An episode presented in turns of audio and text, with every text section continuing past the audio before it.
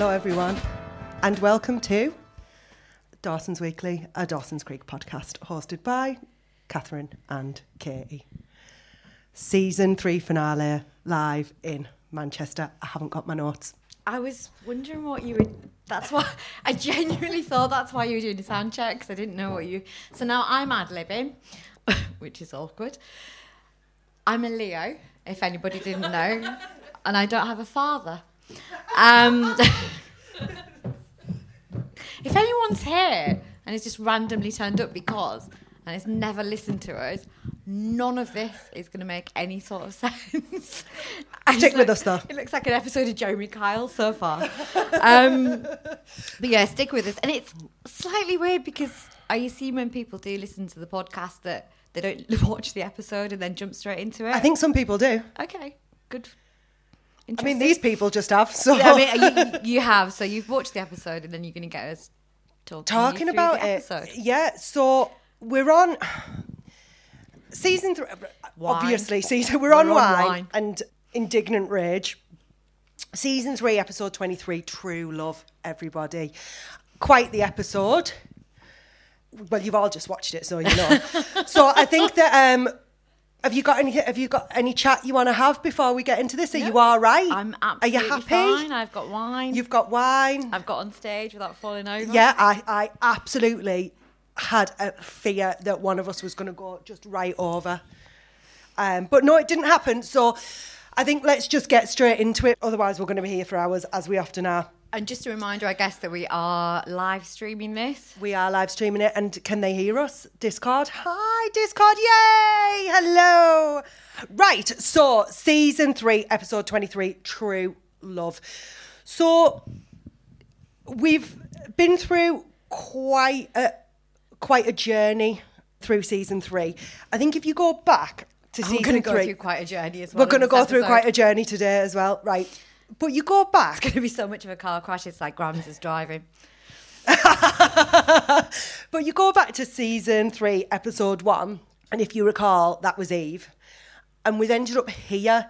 And there's a part of me that's like, well, no, most of me is like, when they wrote season three, episode one, They didn't have a fucking, fucking clue what, was they were doing, did they? No. We've no. never ever heard about Eve again, and then there was obviously the huge reveal that Eve and Jen are probably sisters. N- not a single. Not not a mention. Yeah, not a sausage. So I think that when you look at this episode by itself, someone's just bought in a load of cocktails. You Oh, absolute Pacey co- legend. we still Pacey Star Martinis. We still have not tasted Pacey. Right, Really? can someone? Is I there mean, any that is chance what I someone would want get to us do a couple of Pacey. Star Martinis, please? Oh, you're I, a I legend, needed I, ne- I needed wine because I'm never sure how strong a cocktail is. As much as I wanted Pacey in my mouth, I had to go with wine first. But I, I can't leave here without We'll tasting it all. Pacey. We'll do it all. Right, so let's get into the episode. So I'll start with. Right, Mitch and Gail are getting married, everyone. Mitch and fucking Gail are getting married. Not just getting married, no, but they're having the can't- kind of shotgun wedding that somebody in the 1940s who'd got pregnant out of wedlock would have. It's like, I, and, and we go through this all of the time, and we'll go back to Continuity Corner. But what fucking time has passed between them deciding that they'll give their relationship another go and having a wedding that's going to take place none. in three days? None. Right, I've got a few issues with it. Just a few. Just so a few, just one or two. Right. At the end of episode 22, Gail got down on one knee and we were like, ah, oh no, she didn't propose, she didn't propose. Right, well, it turns out she fucking did, right? and the thing is, why didn't they just say that? Because then this would have been totally It clear. It would have been grand. I it would have been all right. I mean, we still to- would have complained. I had to rewind this first bit because I was like, who the fuck's getting married? Oh, right. But then. Dawson it, and Joey I mean, married. It, it, it, gets even worse though because they're having like a bit of a kiss on the high street or whatever they have in America. And um, Main Street. Main You Street. came up It's in that Main Street. recently. And they're just flaunting the relationship in front of Dawson, who is not very comfortably numb. You know, I mean, his life is literally falling apart, and they're like, that's shit. unlucky, Yeah. but we're getting married. But just to add an extra kick Fuck. to his bollocks. So Gail apparently has no friends. which is quite quite understandable. Did you feel bad for her? I felt a bit bad for for, Gail for having no friends? Well, how low? I can kind of see How- why. how low do you have to be, right? For your maid of honour, you get the girl who, fair enough, has been in your life for a very long time, but is essentially in Dawson's head. So they've got to kind of be on Dawson's side. I don't think this, by the way, has just screwed over Dawson. Like, that's who a maid of honour is. It's like an episode of Real Housewives. It is. It, no, honestly, it is absolutely terrible. So she hasn't got any friends, clearly, Gail, and she's asked Joey to be her maid of honor, which is just Talk all about being upstage as well. fucking weird. But we'll go with it. And this wedding's happening really quickly, and they've got the cake sorted and everything else. I did think Gail does have one friend, the guy who's best, who was their best man originally, and then he died. Yes. but she literally just has The woman with the giant hair. The, woman Yeah, with the that would be a- but so I it, mean, it would be worse? it would be peak rubbing Would you rather? it, wouldn't it? Would you like to come to my wedding as my maid of honour? P.S. How's your dead husband that we've not spoken to in twenty years? So that that was the only friend that we've ever seen that Gail has. On Grams, she's had a few conversations. well, I've got, a com- I've got a comment. Let's put a pin in that, shall we? So yeah, Gail has no friends. The cake's ready. Uh, the dresses are ready. And and I was honestly thinking, is Gail pregnant? It's happening so quickly. I mean, that's the kind of fucked up thing that Gail and Mitch would do That's, to Dawson. it is, but it's also the kind of fucked up thing that the writers wouldn't tell us about until some point in the middle of season four. maybe, maybe season four we'll get some other horribly screwed up child coming from the loins of Gail and Mitch. Um, and, he, and, and and if Gail is pregnant, is it even fucking Mitch's? I mean, you've got to ask the questions. Um, so Joey asks Dawson how the ring is, and then I kind of deviated into hoping this was going to be some sort of Lord of the Rings, Dawson's Creek crossover, and you just have like Dawson, Dawson is like Gollum, though, shouting, he? "My, My precious." precious. He And is then- very Gollum-esque. Yeah, and then I started to think of Pacey as Legolas, and then I took a bit of time out, and that's not what happens. This anyway. episode took Katie four Um, days to watch. It did take me a long, long time to watch. So Dawson asks Joey how the dresses are, and Joey says that his mother's is gorgeous, but she's starting to believe that everything she's heard about the unflattering nature of bridesmaids' dresses, and it's like Joey. You look like a supermodel. You're a size six. Fuck off. Like, you could seriously dress in a bin bag and still look really, really good. But yeah, I'm sure you're going to look like an absolute front. Just had a flashback of Percy wearing a, a bin bag at the beginning of season two. and Dawson, Talk about looking good in a bin bag. and- and Dawson says in a really sort of creepy way, because can he speak in any other way, that he's sure that she will look amazing and Joey looks really uncomfortable. And then Dawson makes it all about him and thanks her for doing this. And it's like, what the fuck's it got to do with you? Like Everything. He, he didn't ask her. I'd He's be so pissed off with my mum if she did that. But yeah, he, he thanks her for um, being her mum's completely random and unsuitable maid of honour. Can I ask a question at this point? Go on. Maids of honour, do they not have to be married? No, that's a matron of honour. Oh, right, okay. I googled this because I wasn't sure either. So she's This is the one thing we Googled A, a maid of honour is meant to be a virgin, and I'm fairly certain You were I've my been a maid of. Honour. and Thanks I, for and I was a virgin. Thank you so much for waiting. That's why Katie's obsessed with fingering. Because it doesn't count, nor does anal apparently. But anyway, um, Oh God. Hey, Discord was anal on your bingo. oh yeah, Discord have got a bingo card going about how many things that we say, and I think we've already ticked off about ten. So Joey, Someone's already won. so Joey, uh, Joey, Joey. Dawson thanks Joey for something that's fuck all to do with him, and Joey says that it was an honour that she couldn't refuse, and realistically, she just means I couldn't refuse. She It was- literally it is was constantly putting up that place by the Learys. She's just so scared to lose them that she'll say yes to anything, bless her. This has happened for two episodes on the bounce now. And Dawson continues to try and make it all about him by saying that he couldn't imagine her not being there. And despite all of the awkwardness between them, it's an important day for his parents. Oh my God, Pacey has been delivered to our table. Look at that! oh, that is absolutely fantastic. I'm just going to have to have a Right, little. one second, everyone. I'm going to sniff. I'm to sniff him first. Oh, look at his Oh, he face. smells oh. good. Oh, that goes Oh, down well. Oh, that is really nice. Oh, smooth at the back of your throat. anyway, um, sorry. Where were we? So yeah, Dawson says it's an important day for his parents. And Anyway, blah, blah, Jo- blah. Joey's just checked out of it completely, and she says it is, but she's not expecting it to change. Either of their lives, and it's not going to stir anything up unless they let it, which is a bit of a burn. Um, and then she makes her excuses, and she's like, "I've got Well, something borrowed." I love that excuse. I thought it was so I sweet. need to get Yeah, something blue. I've got something borrowed, but I need to get something blue. Pacey's got something blue at his video store. He's always Oh, watch- yeah, yeah, yeah. watching was- porn. yeah. And Dawson says that shouldn't be too hard. It seems to be some of that going around. Oh, these Dawson, days. you lord. I know. Bar off Dawson, no one I, cares. I actually actually put fuck off Dawson. ah, fuck. Like, do you know what? Let's just, maybe we just need to get a chant going, ah, fuck off Dawson. Fuck off Dawson.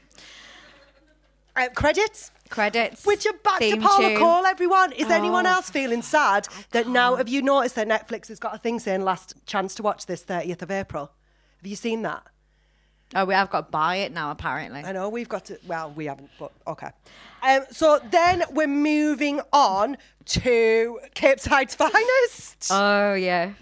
Deputy Doug. Deputy Doug. Deputy Doug seems to have taken quite a turn So he's gone recently. from being uh, this absolute prick who was probably going to be in one of the next police shootings in America. Absolutely. Because he just literally gets his gun out quicker than he gets his like phone out or whatever you used to get out of your pocket quite quickly in the 90s. Fill in that blank. um, but he did. Like he was terrible. He abused Shining his, lights he, in He abused eyes. his position. You know, he spent anyway, he he he wasn't the best of people, but now he's turned into like Plato or something. He's this like incredible. Do you know? I wrote. Confucius down. fucking, fucking Doug's now some sort of like philosopher who's like standing around saying to people, "Well, listen, you'll never know." Like, what do you know, dog? You clearly have been single your entire life. He pulled a gun on his own brother. But it's fine. It's, It's all all in right. the We've, past. got- we've forgotten about Every- that. Everyone. Everybody deserves Just like we've forgotten chance. about the fact that Percy was abused by his teacher. Everybody deserves a second chance. Sure. Apart from tomorrow. No, no, Um, actually, no. He does. It, this season, he's pulled a gun. On, he pulled a gun on Dawson. Oh yeah, he did. Although, come Although, on. no, yeah. In all fairness, So yeah, he's gonna give Pacey some sage advice, which he's been doing quite a lot since the situation with Joey happened. And he asks him if going away is a good idea. Mm-hmm. Pacey says that he already knows, you know, what to do when he goes away. He's got to stay close to shore and call home every week. And like complete like it's sort of on the point but off the point. But if you're gonna go sailing, aren't you meant to be kind of like out there in the deep ocean, not just like no, he's near, seventeen though. near the shore, but it's like some sort of weird nautical version of curb crawling. Like what what what are you doing? Just creeping your boat around like? I mean, I get that he's seventeen, but if he's not old enough to like go sailing, just don't. I mean, it's a really, a really good point. I got well really made. pissed off with this. I- Part, part of me was like jokes about seamen, and the other Do you part know of me was I like, also what the f- think as well? I was about actually no. I'm gonna i I'm gonna say this thought and then I'm gonna immediately take it back because I'm like right. Pacey's dad is the chief of police. Imagine the things he's seen, but he is the chief of police of Cape Side, where the worst thing that happens is that apparently someone goes below the speed limit. So I, I actually take that back. I mean, but in all fairness, Pacey's parents don't give a shit, do they? So I know, let's move on. like, This like they point. care. Like they- they've not don't been care. featured for ages since he, he got punched by his dad and whatever. Uh, but Deputy Oh, yeah. Deputy Doug says that whatever he's going to leave behind, it will feel much bigger when he's out there on his own. Oh, I bet it does. I God, bet it feels why really, like this. really, really big. I mean, what else is there to do on a boat? Come on. Um, Yeah, put a pin in that as well. Yeah. So he asks if Joey knows that he's leaving, and Percy says that if he does, then he didn't tell her. And Doug says that he guesses that she doesn't know how he really feels about her. Well, this is what Andy said last episode, and I think that the second person to Has say to anyone Pacey. introduced Andy and Doug? What do you mean? Like they get on quite well. They're both insufferable. They've got to be right all the time. They'd be quite a good couple. Anyway, I mean, um, I'll leave the blind date. no, I'm just going to leave that. There's loads of people sat around the room going, "All right, then, yeah." yeah." So, yeah, like this is the second person to say it to Pacey. Have you actually told her how I fe- how you feel? And Pacey, his general response is she already knows, which is a bit of a cop out. I'm not even going to get Is the that a Pacey pass pun? Oh no, it wasn't. But I wish I'd I wish I'd said it like it was a pun. But it is this idea that Pacey doesn't actually want to properly confront this situation and tell Joey exactly how he feels. And both Doug and Andy have told her that that's what needs to happen because Pacey asks, Well, you know, what do you think would happen if I actually told her? And Doug says the worst case is that nothing happens, and the best case is she gives you a reason to stay. And Pacey laughs and says, Right, that's what happens to the male mind. The male mind, everyone. Not just the mind, the male mind when one watches too many Katharine Hepburn movies. Because Doug's secretly gay, and Yeah, we've got uh, to keep up with these crappy slurs because whatever. Um, thankfully, that is the only one. And Doug says every time that he looks at the stars, Pacey will see her face. He I can't didn't run away with that. it. I didn't get that. I was like, just when he looks at the stars, like why? Also, it, like it just brings the northern fucking lights into it and AJ and all that crap. Well, I didn't think that actually. I thought it was like, do you know, in The Lion King, whenever um, No. whenever No, whenever I the stars become his dad's his dad's face. Is that what happens? That- like, that's, just a, sort of- that's a child's film. yeah, Okay. Dead Um, dads. Dead dads. dead dead parents. You, oh, I was about to say you. well, I don't about know. That, I mean, he could be dead. He might not be. Answers on a postcard.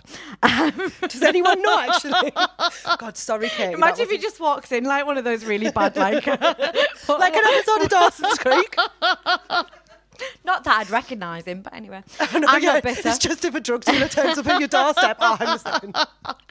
So Anyway, yeah. yeah, looks Anyway, stupid stars, comment he- about stars. Very romantic. like, makes no sense. Effectively, what Deputy Doug is saying is that he can't run away from it, which is which is true. You, you know, you Absolutely. can, you can put things out of your mind. You can put things in the way of things, but ultimately, you can't run away from the things that are causing you pain. Sadly, or you can drink though. That really does help. Pro, pro tip. Um, So then we're going to move on, and we're going to move on to Jen and Jackers. Our Jackers cleaning out lockers. Finally, Jackers didn't back to a speaking part and Dawson. And this somebody American might need to explain it to us. So it's the end of their junior year. Do they get like bigger and better lockers when they're going to I senior did think year? that, and I thought, no, right. And this is one thing that me and you would not be able to understand: is they're just having a bit of a clean out because it's probably the responsible thing to do. Exactly. I actually sat and thought about it. I was like, oh, I was, I was going to be like making really sad. I thought I was like, oh, what are they doing? Like, why can't they? It's because they've accumulated a year of shit and they're actually throwing it away, as opposed to me and you, who would leave it there for about six years. Look at me and then just up. walk away from it and expect someone else to clean it out. literally us. Yeah. stunned. So that's what There's they're probably doing. still stuff in my school locker now. And Jen saying there's a pleasing symmetry to this and that they're together again. The president and the vice president of the Bitter Club. I didn't get this either because they've never really formed the bitter club. Like, is it like Fight Club? You don't fucking talk about it because they've never. I like. I get that they've had they've, they've had their own issues, but they've never really sat and been bitter together. But whatever, you formed a club. It sounds shit. I thought it sounded quite Oh, so actually, the bitter club, I'm all over it. So they're cleaning the lockers out, and Jen spots Henry, who seems to have come dressed as Kevin the teenager. Because he Right. is a teenager. No, He's literally Henry, like- portrait of a serial killer over there, sidles up to Jen and stands behind her, fucking sniffing her and wondering what it'd be like to wear her skin. He absolutely like just he makes me feel sick. He makes me feel like, and he looked like. Do you know how you were saying quite recently, like, oh, it was about the Shelley bath situation, and you were like, he looks like he baths. He did not look like he had a bath here. I mean, he is still a teenager. I'm going to cut him that. I know, but I just Just a bathy, yeah, I I think just, quite good. I'm, I'm really annoyed about the way that this TV show is trying to push this creepy as shit I mean, teenager it's, on me. it's cre- the thing is, it's creepy on both sides. The Jen thing isn't great. The Henry thing isn't great. Together, they've got a toxic relationship, but it's been framed as this wonderful, wonderful love.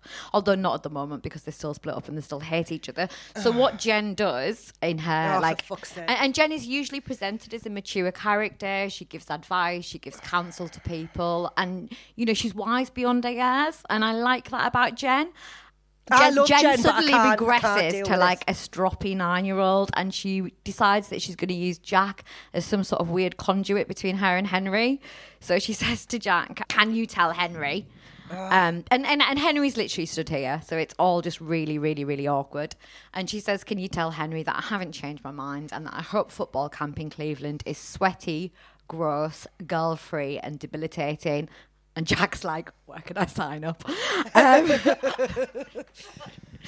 and Jack, and Jack, Jack, to his credit, is like, do you realise how uh, immature this is? He does. But right. Then Henry, what Henry's has turned up on the notion that he wants to pick up his copy of Siddhartha. Which I had to look up. I was like, I've never Me heard too. of this. I did a degree in English. And uh, yeah, I, I, I, I had to look it up, and it, it turns out it's it's a book that was wrote in German. I mean, straight away, Henry's not got past Spot's Big Adventure. He's He has not. He is saving the ending. He's still on Um, Clifford the big red dog over So there. this is a book that was written in German about one man's kind of discovery of well, I Buddha and kind of like I did Google that for that. Yeah, like it's about self-realization. So it I mean, still it- didn't make any basically, what we're saying is, fuck off, Henry. You've never read but it, who and nor do you want to like, get it back. Canterbury Tales last week, Siddhartha this week. I don't believe It's an it. odd curriculum. It's an odd curriculum, but it's also a school that employs like paedophiles, Mitch, and Any fucker, really. So I think Yvette's on the Discord. Yvette, told me, and I will say this, it just doesn't make any sense because, and obviously British people in this room, in America you get 20% for turning the fuck up. Can you imagine? I, I, I'm now wondering why. Can you get imagine getting 20% of your A levels for just rocking up and sitting in the room? I hope I got that right, Yvette. Anyway, sorry. Do you get another twenty percent for writing your name? Yes. brilliant. For Um, talking, you get another twenty percent for talking. So anyway- forty percent for just being yourself. H- Henry wants his copy of a book he's never read Oh, and yeah, never sorry. will read back. And Henry then decides that um so The participation grade. so, True. so Henry's talking through Jack as well, and Jack at this point is just completely and utterly fucked off. And Jack basically says what we all know that. Hen- uh, that Henry is just using this as a pretext. This this ridiculous book that he's left that he's not going to read. He's used it as a pretext to speak to Jen, and Henry's like, "Well, that's not what I said." And I'm like, "No, we know that's not what you said. This is literally the context behind it. Henry, go away and work that out. You won't be able to." And then Jen says to Jack to tell, I mean, I can't even fucking read this. Jen says to Jack to tell Henry, these people are stood next to each other, that if he would like his book back, he should probably start digging, which I don't understand. Through the bin. Oh, I do understand now. Um, oh, yeah, because then. What episode were you watching? Jack then translates and said she threw it out because it, re- yeah that makes sense Yeah. perfect sense she threw it out because it reminds her of him and how she regrets freaking out like a total drama queen at the night of the prom like way to sell out your friend Jack but Jack to be fair you've been used as this weird conduit between two people that I just Well, can't be bothered absolutely. But Jen, in her defence, is like, well, I wasn't the only drama queen there, was I, Jack? I don't think that Jack She was just a drama called him a queen. I think that's no, she called him a drama queen, which I don't think is particularly fair, and we'll get into it later, especially because like it was pretty traumatic what happened between Jack and Ethan last episode. So, but, but moving on, bit unfair, Jen. Um, where were we? Sorry. So Henry basically says that neither of them are being particularly direct and then he starts to actually talk to Jen who's next to him but whatever Oh, hi, Henry. And then- do you know that time last episode when Je- you told Jen if she closed the door in your face, that would be it. No more be the end sorry, of it. no more I'm not, sides. I'm not going to do no anything such else. fucking look. But no, he's there. He's hanging around like a He's bad still there. But basically, Henry says that he's sorry, and Jen says that she's sorry too. Sorry they ever met. I mean, like proper twelve-year-old burn, that isn't it? And then Henry says it's too bad because he isn't sorry. And does she have anything else that she wants to say? And she says that she wants to say nothing. Henry says he guesses that's that then, and that whole scene's just really shite. Um, It was quite shy, yeah. Like I can't really be bothered. And then we've got Andy, who is growing on me again. Oh, everybody, Oh, she- like, she's grown back off me this episode. No, I really disliked her for a big chunk of season three, but I can get on board with her now. Like, oh god, She's it's like having Stockholm Andy. oh. She's popped an amphetamine and she's turned up at Dawson's door, all cheery, probably in her dungarees. She's knocked off her head on what. Ritalin Like, seriously, and- she must be on Adderall until it comes out of her arse, that girl. but she turns up and she wants Dawson to sign a yearbook. I mean, I can't be asked with yearbooks or whatever, but okay. Um, Also, yet again, another pricey thing that Yeah, Cape Side Cape High High, and it's $35 everyone They pay. it- This is the nineties, people, the early nineties. It's eighty pound for a apartment. So I like that it was thirty four ninety five though. You know, like when pound shops get you in with like ninety nine p. I like What, that they did ninety five because if you'd have rounded it up to thirty five pound, woo, too expensive. dollars. Yeah, but that, whatever. But that must be co- if if eighty dollars we worked out was one hundred and thirty quid. Now that's what close to sixty quid, just You- over sixty You're quid. really asking the wrong person. Yeah. Um, Okay. So, someone didn't confirm or deny that. Yeah, so it's expensive. So, yeah, more money being spent at Cape Side High. Yeah, fair enough. And basically, yeah, Andy wants Dawson a sign and he goes to sign a blank page and she's like, no, no, no. She's got a pre- predetermined I've page because she is predetermined page. Andy. Right. She probably The sat with a fucker. ruler, like putting everything into that. The Yeah, fucker who put this yearbook together. Probably Andy. Well, no, it was Andy, wasn't it? Yeah. The picture of Percy. Would you not be really fucked off with that? Because Percy, we all, as we all know, is a good-looking guy. The picture of him is terrible, and I was just like, if I were Percy, I'd be like, who the fuck do you think you are? A scorned woman. Yeah, exactly. And I'm not even a Leo, Katie. It's like so you know when you have those pictures with your friends and you look absolutely fucking mint and your friends look shit and you're like anyway Yeah, it's going on. Facebook. Um, not the one Friends where I've got you. three chins. but yeah, so she makes him sign it where there's the picture of Dawson and Dawson basically says that subtlety isn't really her forte, Which no shit. Isn't. And Andy decides that she's going to tell him that Pacey's leaving and that they're going to have a send off for him Mm-hmm. tomorrow. And what is this this gnarly party I hear you say? It's a picnic by the docks. And we live, we all live in quite industrial areas. Like we're in Manchester, we're originally from Teesside. Like a picnic by the docks where we're from, not good. like literally bring your own crack, um, and it would stink. But uh, not your crack. I love. but um, a picnic, Thank a picnic by the dock in Cape Side is a much more genteel experience, I would imagine. But Dawson says that it's the rehearsal dinner for his parents' wedding. I mean, you already had the rehearsal. You fucking got married before you had an affair, girl. You don't need to rehearse it again. Just, just, just keep your pussy in your pants. Um, oh God. so there's a rehearsal dinner, so Dawson couldn't go if he wanted to. Not that he does want to. And Andy basically says that one of them needs to make the first move, and Dawson says it won't be him. Shock him. And then angrily signs the work, work yearbook. And Andy, to be Well, he signs the faculty page, which sort of makes sense. It's like everyone that is abhorrent and dislikable in Cape Side High can go on that page. Tamara's just like Yeah, Tamara, Tamara, Tamara. that teacher, whatever his fucking face is. Peterson, that Pacey spat in his face, and Dawson. So it kind of makes sense. It seems like anything you don't want to look at, it goes on the faculty page. Fair enough, but yeah, so yeah, he's not he's not going to go because he's a shit hawk and he just can't let things go and he just wants to win and he's an abhorrent, awful human being. So yeah, he signs the yearbook. Whatever. Oh yeah, sorry, yeah. And as I was just going in, I can't be asked there. But what Andy says is, and I'm interested to hear your take on this. She says she's not over the pain either, and letting go isn't about a one-time thing. You have to do it over and over again, every day. And I was like, I couldn't be asked, could you? Like, I just is You've that let like go. I don't know. You've let go Do you of think- Pacey though.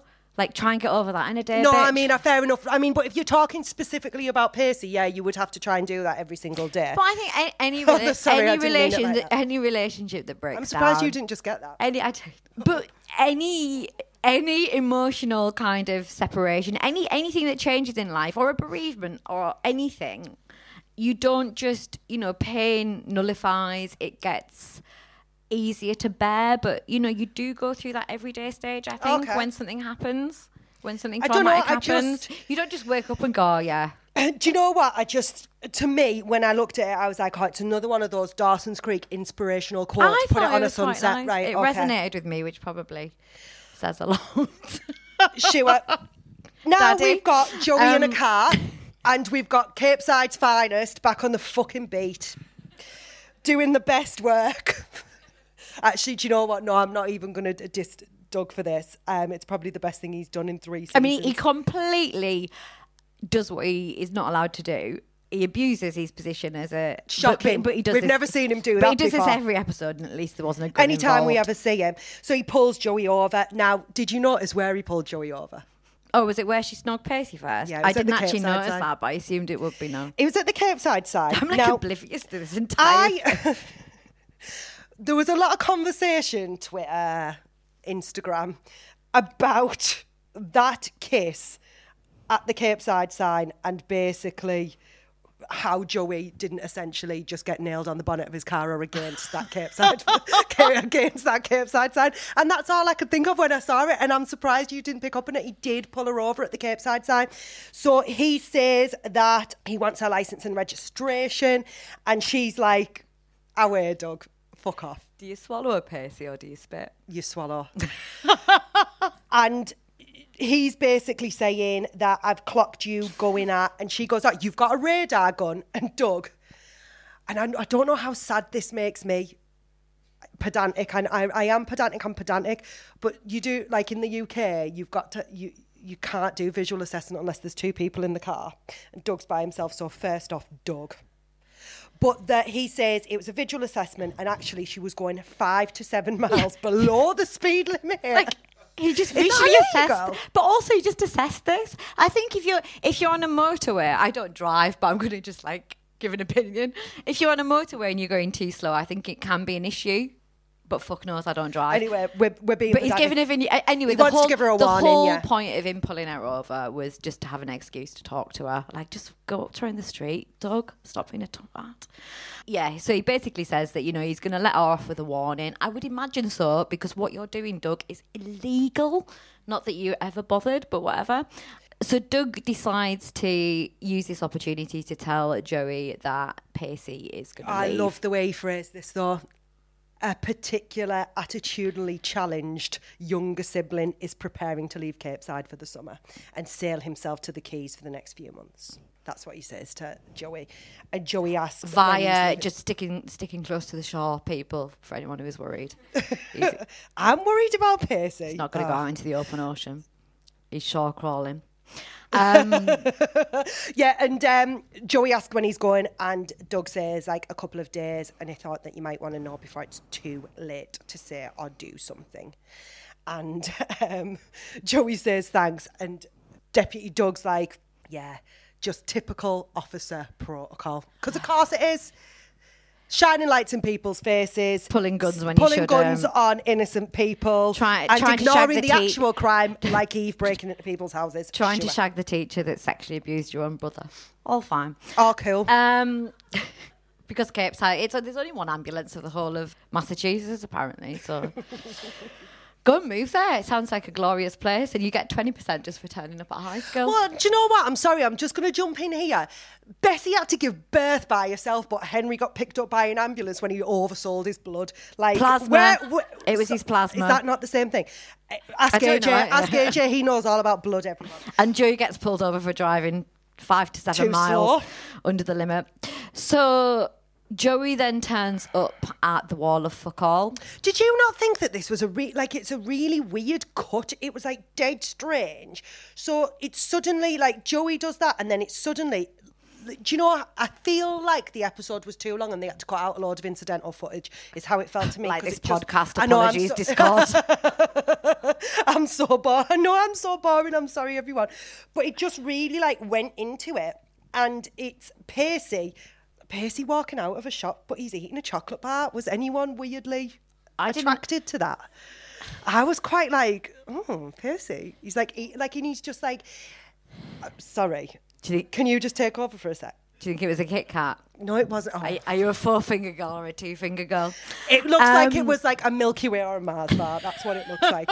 In America, I, I believe was- it's the I- other way around. I, I was more confused by the fact that, and I do this every time, but people go to find people without mobile phones or anything else. So he just hangs around the wall of fuck all, assuming that Joey at some No, point will Joey just was turn hanging up. around waiting for him. She was stood But he outside was the shop and he around just waiting for walks out.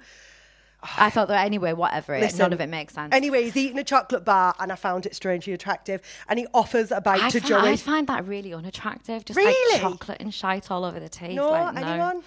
grin. Charlotte's like, I lick it off his teeth. Um, so yeah, basically they're going to go into this whole "why didn't you tell me you were going" kind of thing, which is exactly what happens. Joey confronts Percy about leaving, and she basically has a go at him and says, "You know, as soon as the going gets tough." The tough yeah, get going. Yeah, the tough do get going. And yeah, she says, Is this your solution? And that, like, when it gets tough, you're just going to pack up and leave. And he's like, That's the general idea. Right. I don't know how much this says about me as a human being, but I don't think this is a massively unhealthy choice for Percy to sort of I- get well, himself out of the curb situation. crawling around the coast may be unhealthy, but just taking yourself out of something that is clearly causing you a lot of issues, not unhealthy. You know, the, there might be better ways of doing it, and I think at his age, he probably needs the support and love of his friends and family, which he doesn't have. So he's No. just going to fuck off in a bar on his own. Well, we, if you- then we don't even know he's seaworthy because Buzz put it together. How are you, Buzz? Yeah, yeah, He's- where he- have you got He's the new body. Um, Um, yeah, where the fuck is Buzz? Where the fuck is Bodie? Who the fuck knows? So she's like, oh, well, it's just really mature. And he's like, well, like, what do you want me to do? Sit around and watch from afar as you and Dawson attempt to resuscitate your ailing relationship. No thanks. Which, and this is where, It's like, fair I love enough. Joey, but what she's saying to Percy in this scene doesn't make a huge amount of sense. And I get why it doesn't because she doesn't know what else to say to him. So she just lashes out at him because that's how Joey operates. But what Percy is doing isn't massively immature. It's actually think- quite mature. He's leaving her alone. Yeah. He's doing what he's asked because that's exactly how it sort of works out. He Joey wants him to have at least said goodbye, which frankly he wasn't planning on doing, although he always was. Come on, let the story rise, whatever, have let that happen. But he was just going to fuck off without saying goodbye, and that's why she's pissed off. And that is understandable because even if he does want to take some time out, you know, they've gone through an awful lot to get. Sorry, we're interrupting your text live. no, it's Discord. Okay.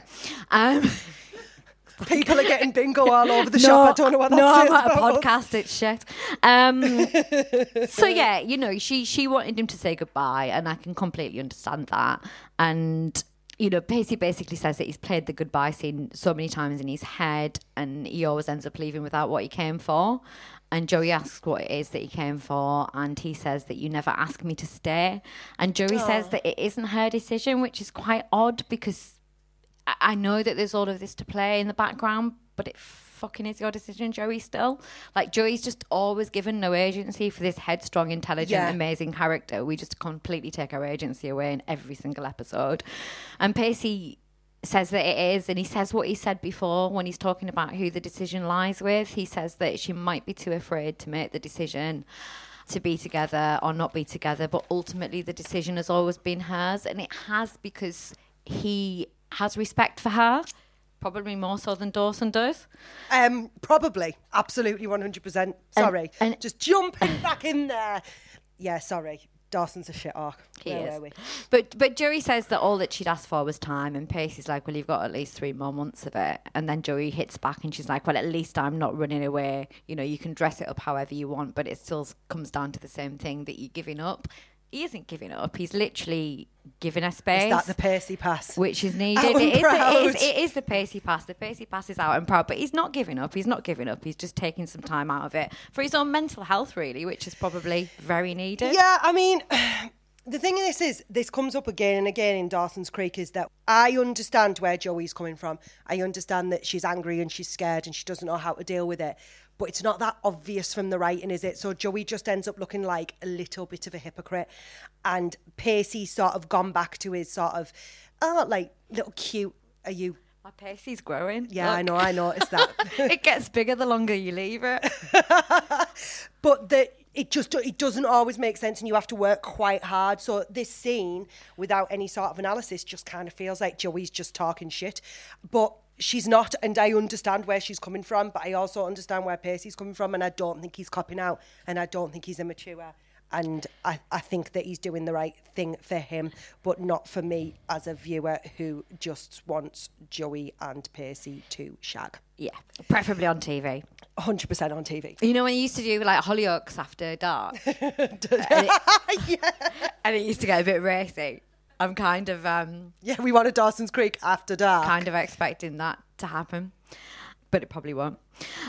Um, anyway, you If you want to see Joshua Jackson So- shag someone, watch The Affair. So they turn around and it turns out that they are in front of the wall of fuck all.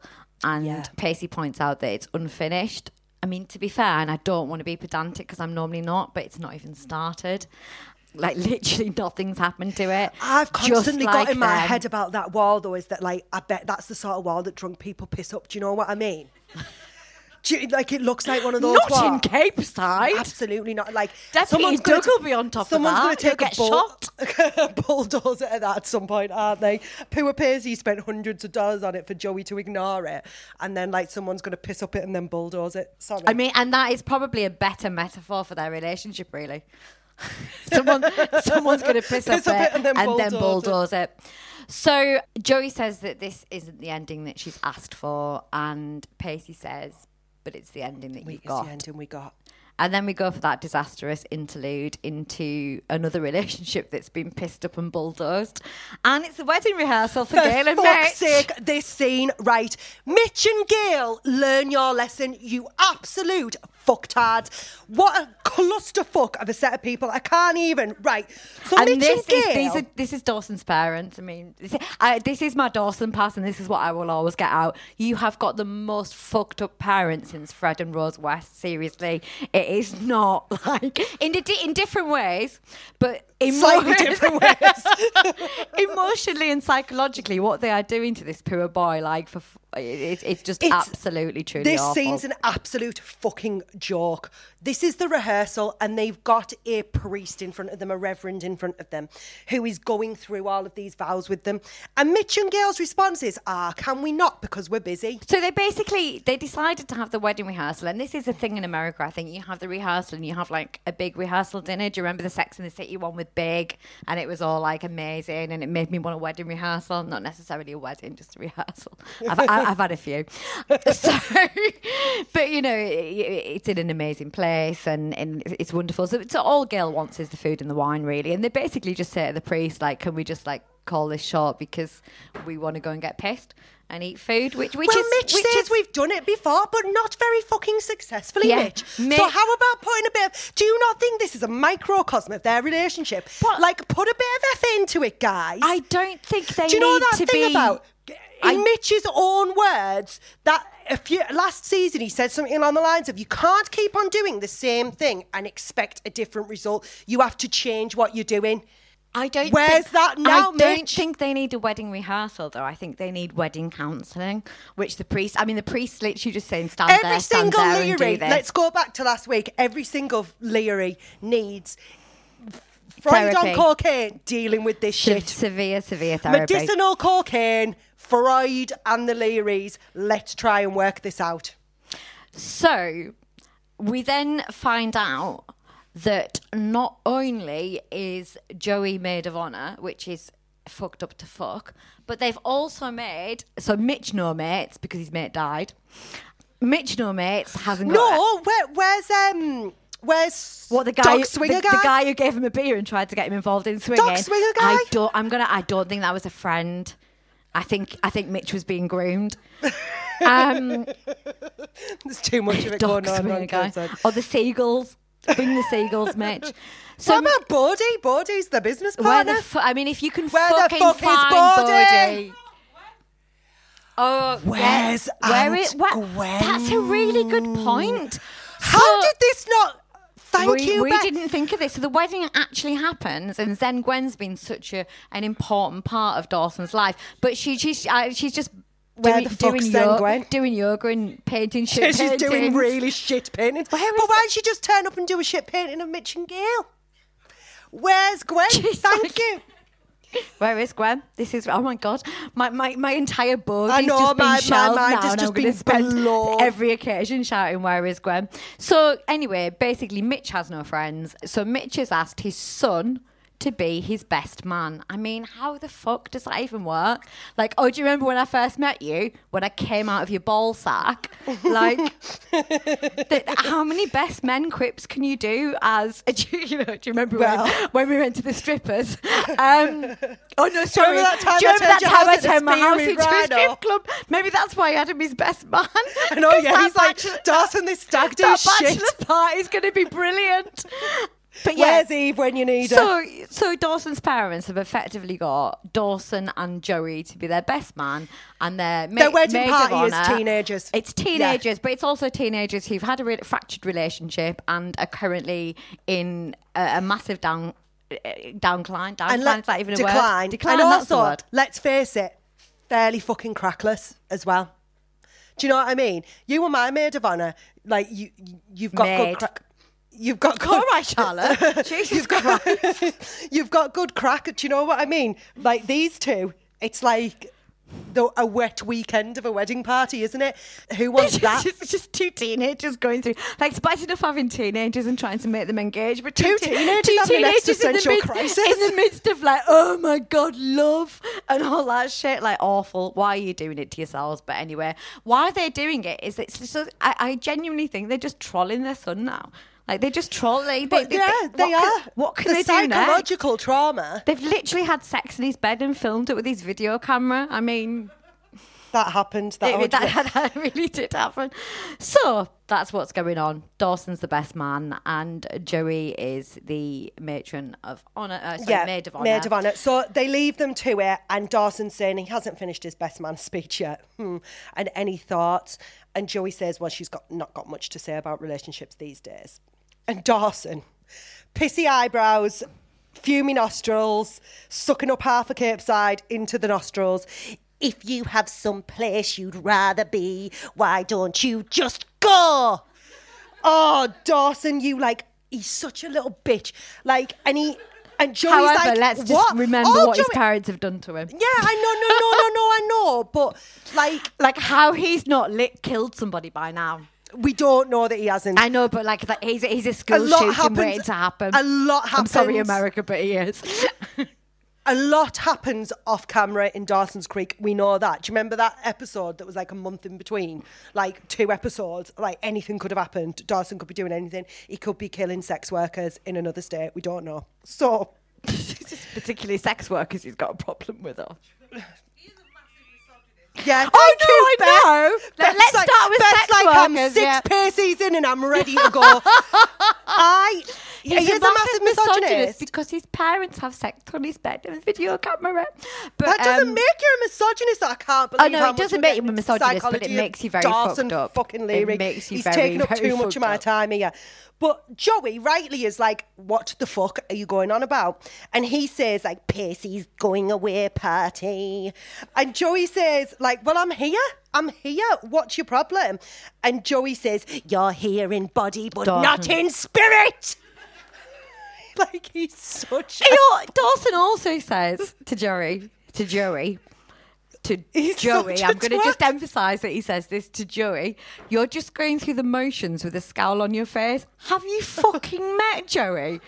That's literally like her fucking like that's her. That's That's, her that's all she does. That's her um, like Resting that- bitch face That's her is Joey's default. Like seriously, mate. I know that she might seem a bit fucked off today, but that is what she does every single fucking day of her life. But Dawson al- always also says to Joey, "You've got nothing positive to say." Says Dawson. Have you no? But have you fucking seen the situation they're in? Like, how do you say something positive about this? Yeah. Or like your I hope your getting- mum goes a little bit longer without having an affair this yeah, time, like Dawson. oh, Da- Dawson, like shut up, fuck off, Dawson. Stop talking. He's just.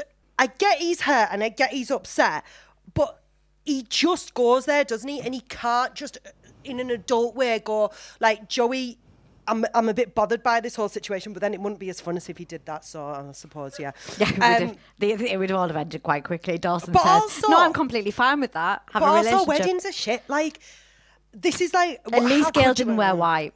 That's all I'm going to say. Joey says that she's doing her best and cut her some slack. And Dawson, Cut me some slack. like, all right, Dawson, cut me some slack, Joey. Don't make me feel like this. And I was, um, at this point, I'm a bit like Dawson. When you go into cocaine therapy with Freud, you will find that no one can make you feel anywhere. You make yourself feel like that.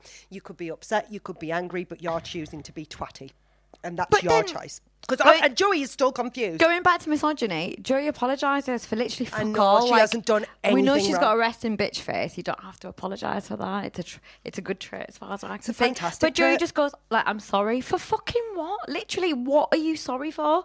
And Dawson tells her to go, and she says she's staying. No, he says about you making me feel like this, Joey. And he's like, she's like, what? No one knew this was going to be Dawson's fuck? Weekly, the musical, but here we go. I think he's more entertaining this way. And he's like, right, what Dawson says is, like you're stuck with me. Dawson, the fuck. she is stuck with you. That's the fucking point. I just thought this was some really beautiful projection. So well done, Dawson Leary, because he knows that that's how, like, it's, it's like, you make me feel like I'm stuck with me, you and I, uh, uh, uh, and like Dawson, like having this little bitch fit, and it's like, but but you've put yourself in that situation, Dawson. Your actions, A, has literally led to B. Shut the fuck up. You can't have it both ways. You can't But why put privilege. an ultimatum on someone and go, you have to choose, and then force them to choose you, and then go, you make me feel like you're stuck with me. I mean, it's all very Phantom of the Opera. Everyone knows I love Phantom of the Opera. Yeah, and this, this is, this is why I end up uh, sympathising with Dawson because he's like the Phantom. But anyway, enough about my Andrew Lloyd Webber based mate. trauma. We go from that into the world's fucking worst leaving party. If this was my leaving party and I was leaving for three months, I would leave and never come back. So, I mean, Pacey managed It to- starts with Grams going starlight, I, starlight. Grams is off her fucking She's tits. off her tits. She's literally so I, initially. thought, I was like, what is she taking? Initially, I thought that she'd like managed to find Dawson's weed dealer, and then when they go on the mental car ride, I was like, no, She's that's, off- that's she's on something a bit more cocaine. up than that, That is yeah. pure cocaine. She's managed to find uh, Pacey, uh, Joey's dad's dealer. So we we open on uh, Pacey's leaving party, and the leaving party is Grams, Andy, Jack, Percy, and Jen. Oh, sorry, we won't include Percy because it's his leaving party. sorry, sorry, Pacey, you're not getting a pass here. So there's four people, and one of them is Grams, who is fucking off her tits, just sh- randomly shouting at the stars. And I was like, why is this even happening? Like, this is the well. Like, I would be so. If I came to that, I'd be so embarrassed. I'd like just pretend to have gastroenteritis or something and leave. I mean, Um, I'm not. I'm surprised that everyone didn't have. and I, and I literally don't even admit I shit. I'd be quite happy to say I'd shit myself to go. Um, so, so it's a fucking hoot anyway, the party. And also, I mean, if, we, if we're going to get into semantics, where's Doug? Off, Good, shoot, off yeah. shooting someone. And where the fuck is Buzz? You know, the child you rescued and all the rest of it. He can't be Oh, yeah, asked to come to your leaving party because we're never going to see Buzz again. So Jen bites into a piece of crab, which is really, I mean, there's so many euphemisms I could go with with this, but I was just like the, the most too easy, the, the- It's too the, easy. The thing that bothered me the most was she basically says that she's chipped her tooth and she realizes that that will probably keep men permanently away from her. Come to the UK, Jen, and watch us all smile. we still get laid occasionally. Um, but yeah, so she she says that she's she's chipped a bit of tooth, so she's you know gonna have to seal her vagina up and never have sex again because all men will just run in fear when they see the tiny bit of a chip on it. I mean, can you imagine how like to the point where like a man would even see the chip on your tooth? He's already shagged you five times. It was just for your tits. Um, so well, and- Andy says you can join me in the yeah, nunnery. you can join me in the nunnery. course. Because we so literally, you miserable twats. You've got two girls that are barely 17 and they're literally going all like Miss Havisham on us. Like, oh no, we haven't got a man in our life. Like, I've got a chipped tooth and like, what's Yeah. Andy's problem? Well, where do we start? They basically go on like that, that is life over for them. Um, and Jack's like, well, at least you had all got to experience a relationship before it failed. Oh, boo fucking who. Also, really nice to see how this leaving do is about Pacey. Yeah. like, bye, Pacey. Look at how miserable we all are. We're just going to talk it's about like ourselves. absolutely shit therapy group, isn't it? And then Grams, who lost her actual husband, by the way, of many years, is the only pragmatic one and basically just tells them, them all to shut the fuck up and stop acting like old ladies. And Andy's like, oh, look, it's been uh, a tough couple of months. Grams. And I'm like, this is weird, Andy. She's not your grandmother. Is Graham's name just Grams? Does anyone know Graham's name? Oh, what Evelyn? Evelyn Oh, Ryan. Just not me then. Yeah. right. Obviously. I can't not. believe I just pulled out of nowhere. I'm like, yes, I know Grams' name. That's Um, Ev- Evelyn. I mean, they just Evelyn- tried to make her sound like some Victorian, like. Anyway, so. Evelyn, but but Andy calls her Grams. Everyone calls her Grams. Her personality is just being Grams, Grams. apparently.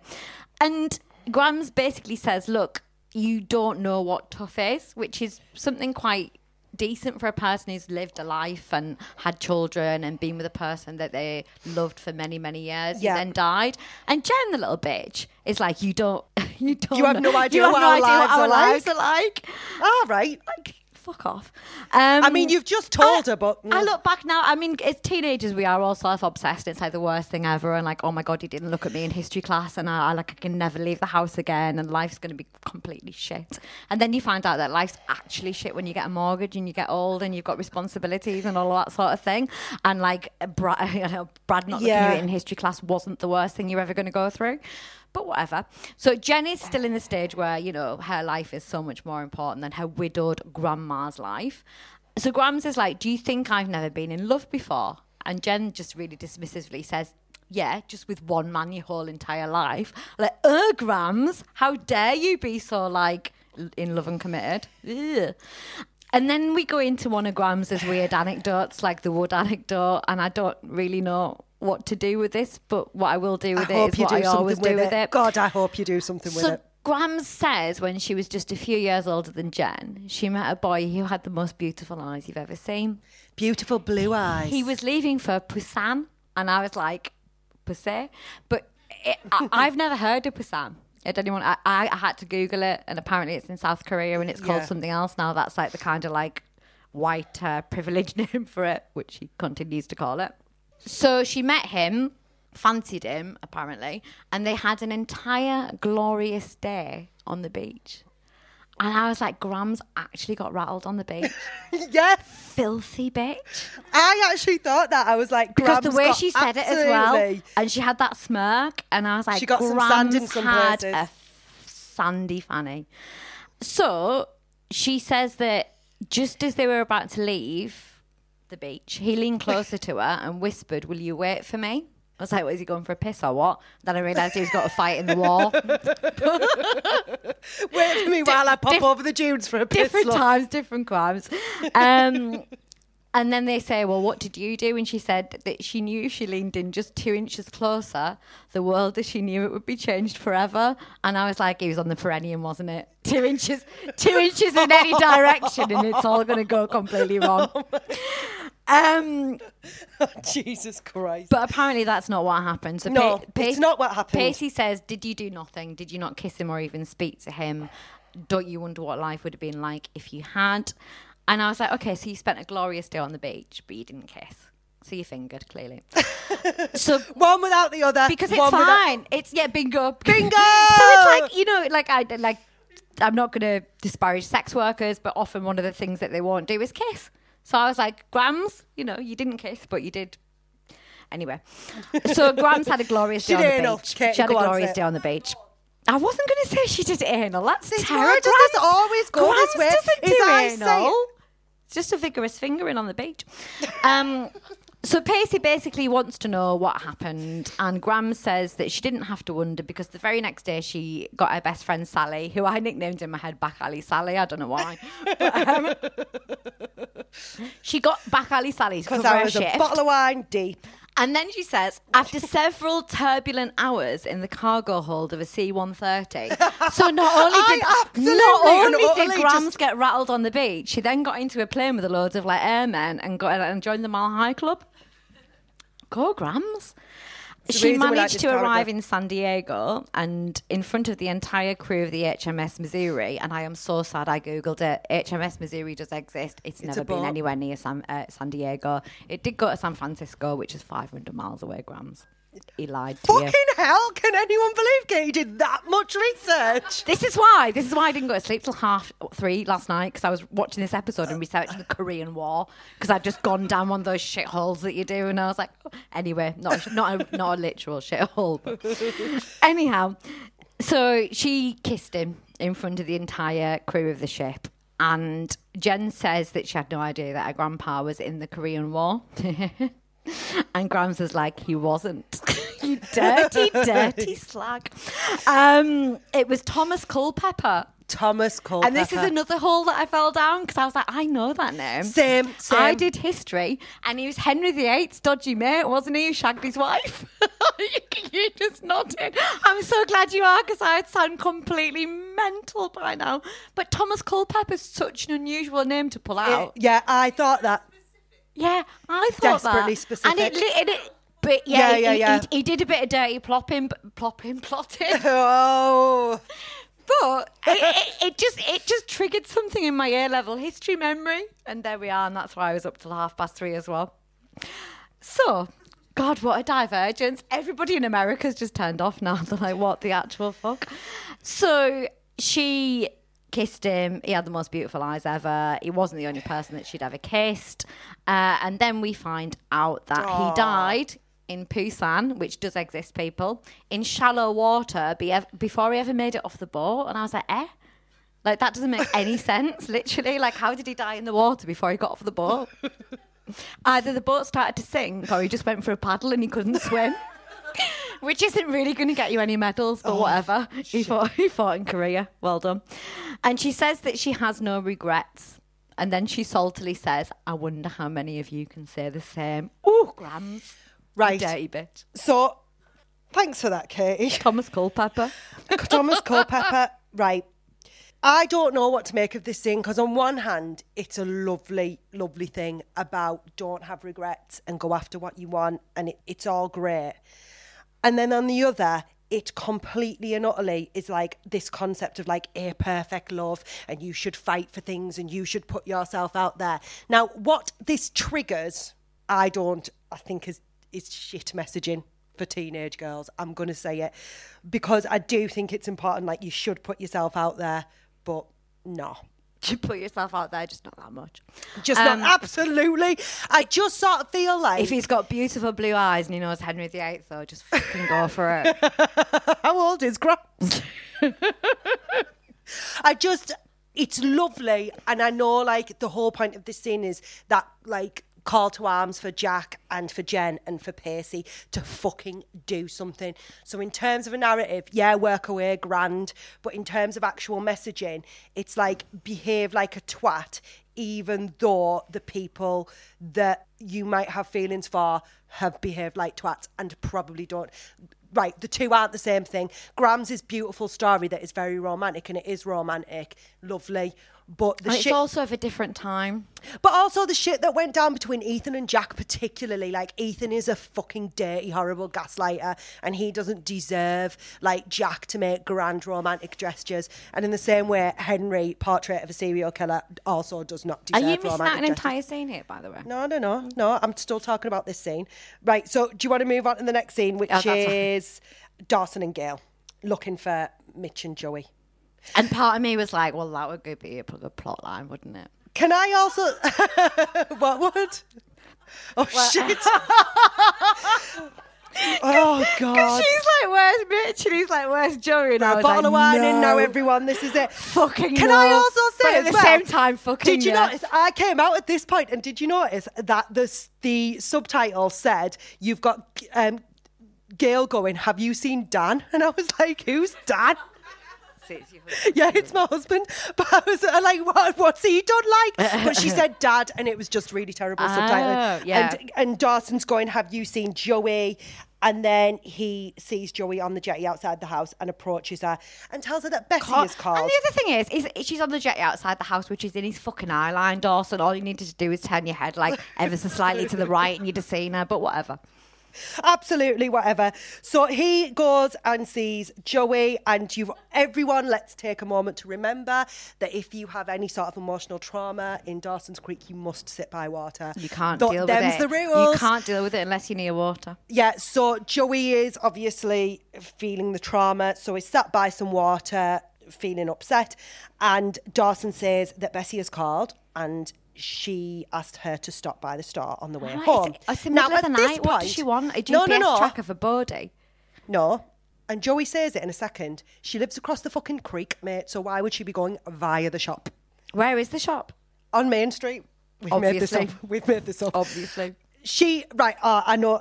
Oh, sorry. Is that me being pedantic? No, again? no, that is you being It's- pedantic. It's yeah. Anyway, but Dawson says that he doesn't want to fight, and it's the last thing he wants to do, which is not the fucking truth. And Joey says, "I don't either." And that sorry again. There's Joey saying fucking sorry. yeah, she just again. apologizes for literally nothing that she's got to apologize for, and she basically says that you know their lives are completely intertwined. Basically, your house is my house. No, no, no. She doesn't. Let me just. I'm going to jump in there and says that if we're going to have an honest relationship, Oh, I- there is something that you should know. That she broke a- things off with twat, Pacey. Dawson. Yeah, not entirely, but in large part because I didn't want to lose you. That's what she says. She does. Yeah, I- go I- on, you I, can I do- missed that because my eyesight's terrible. I'm Yeah, you can do your bit now. So they, she basically says that they lived across the creek, and when she was rowing in the direction of his house, she felt like she was truly going home. But you're not though, Joey, because your house is in the opposite direction. But whatever. I mean, my, my, my, I'm not very good with directions, but seriously, that's not home.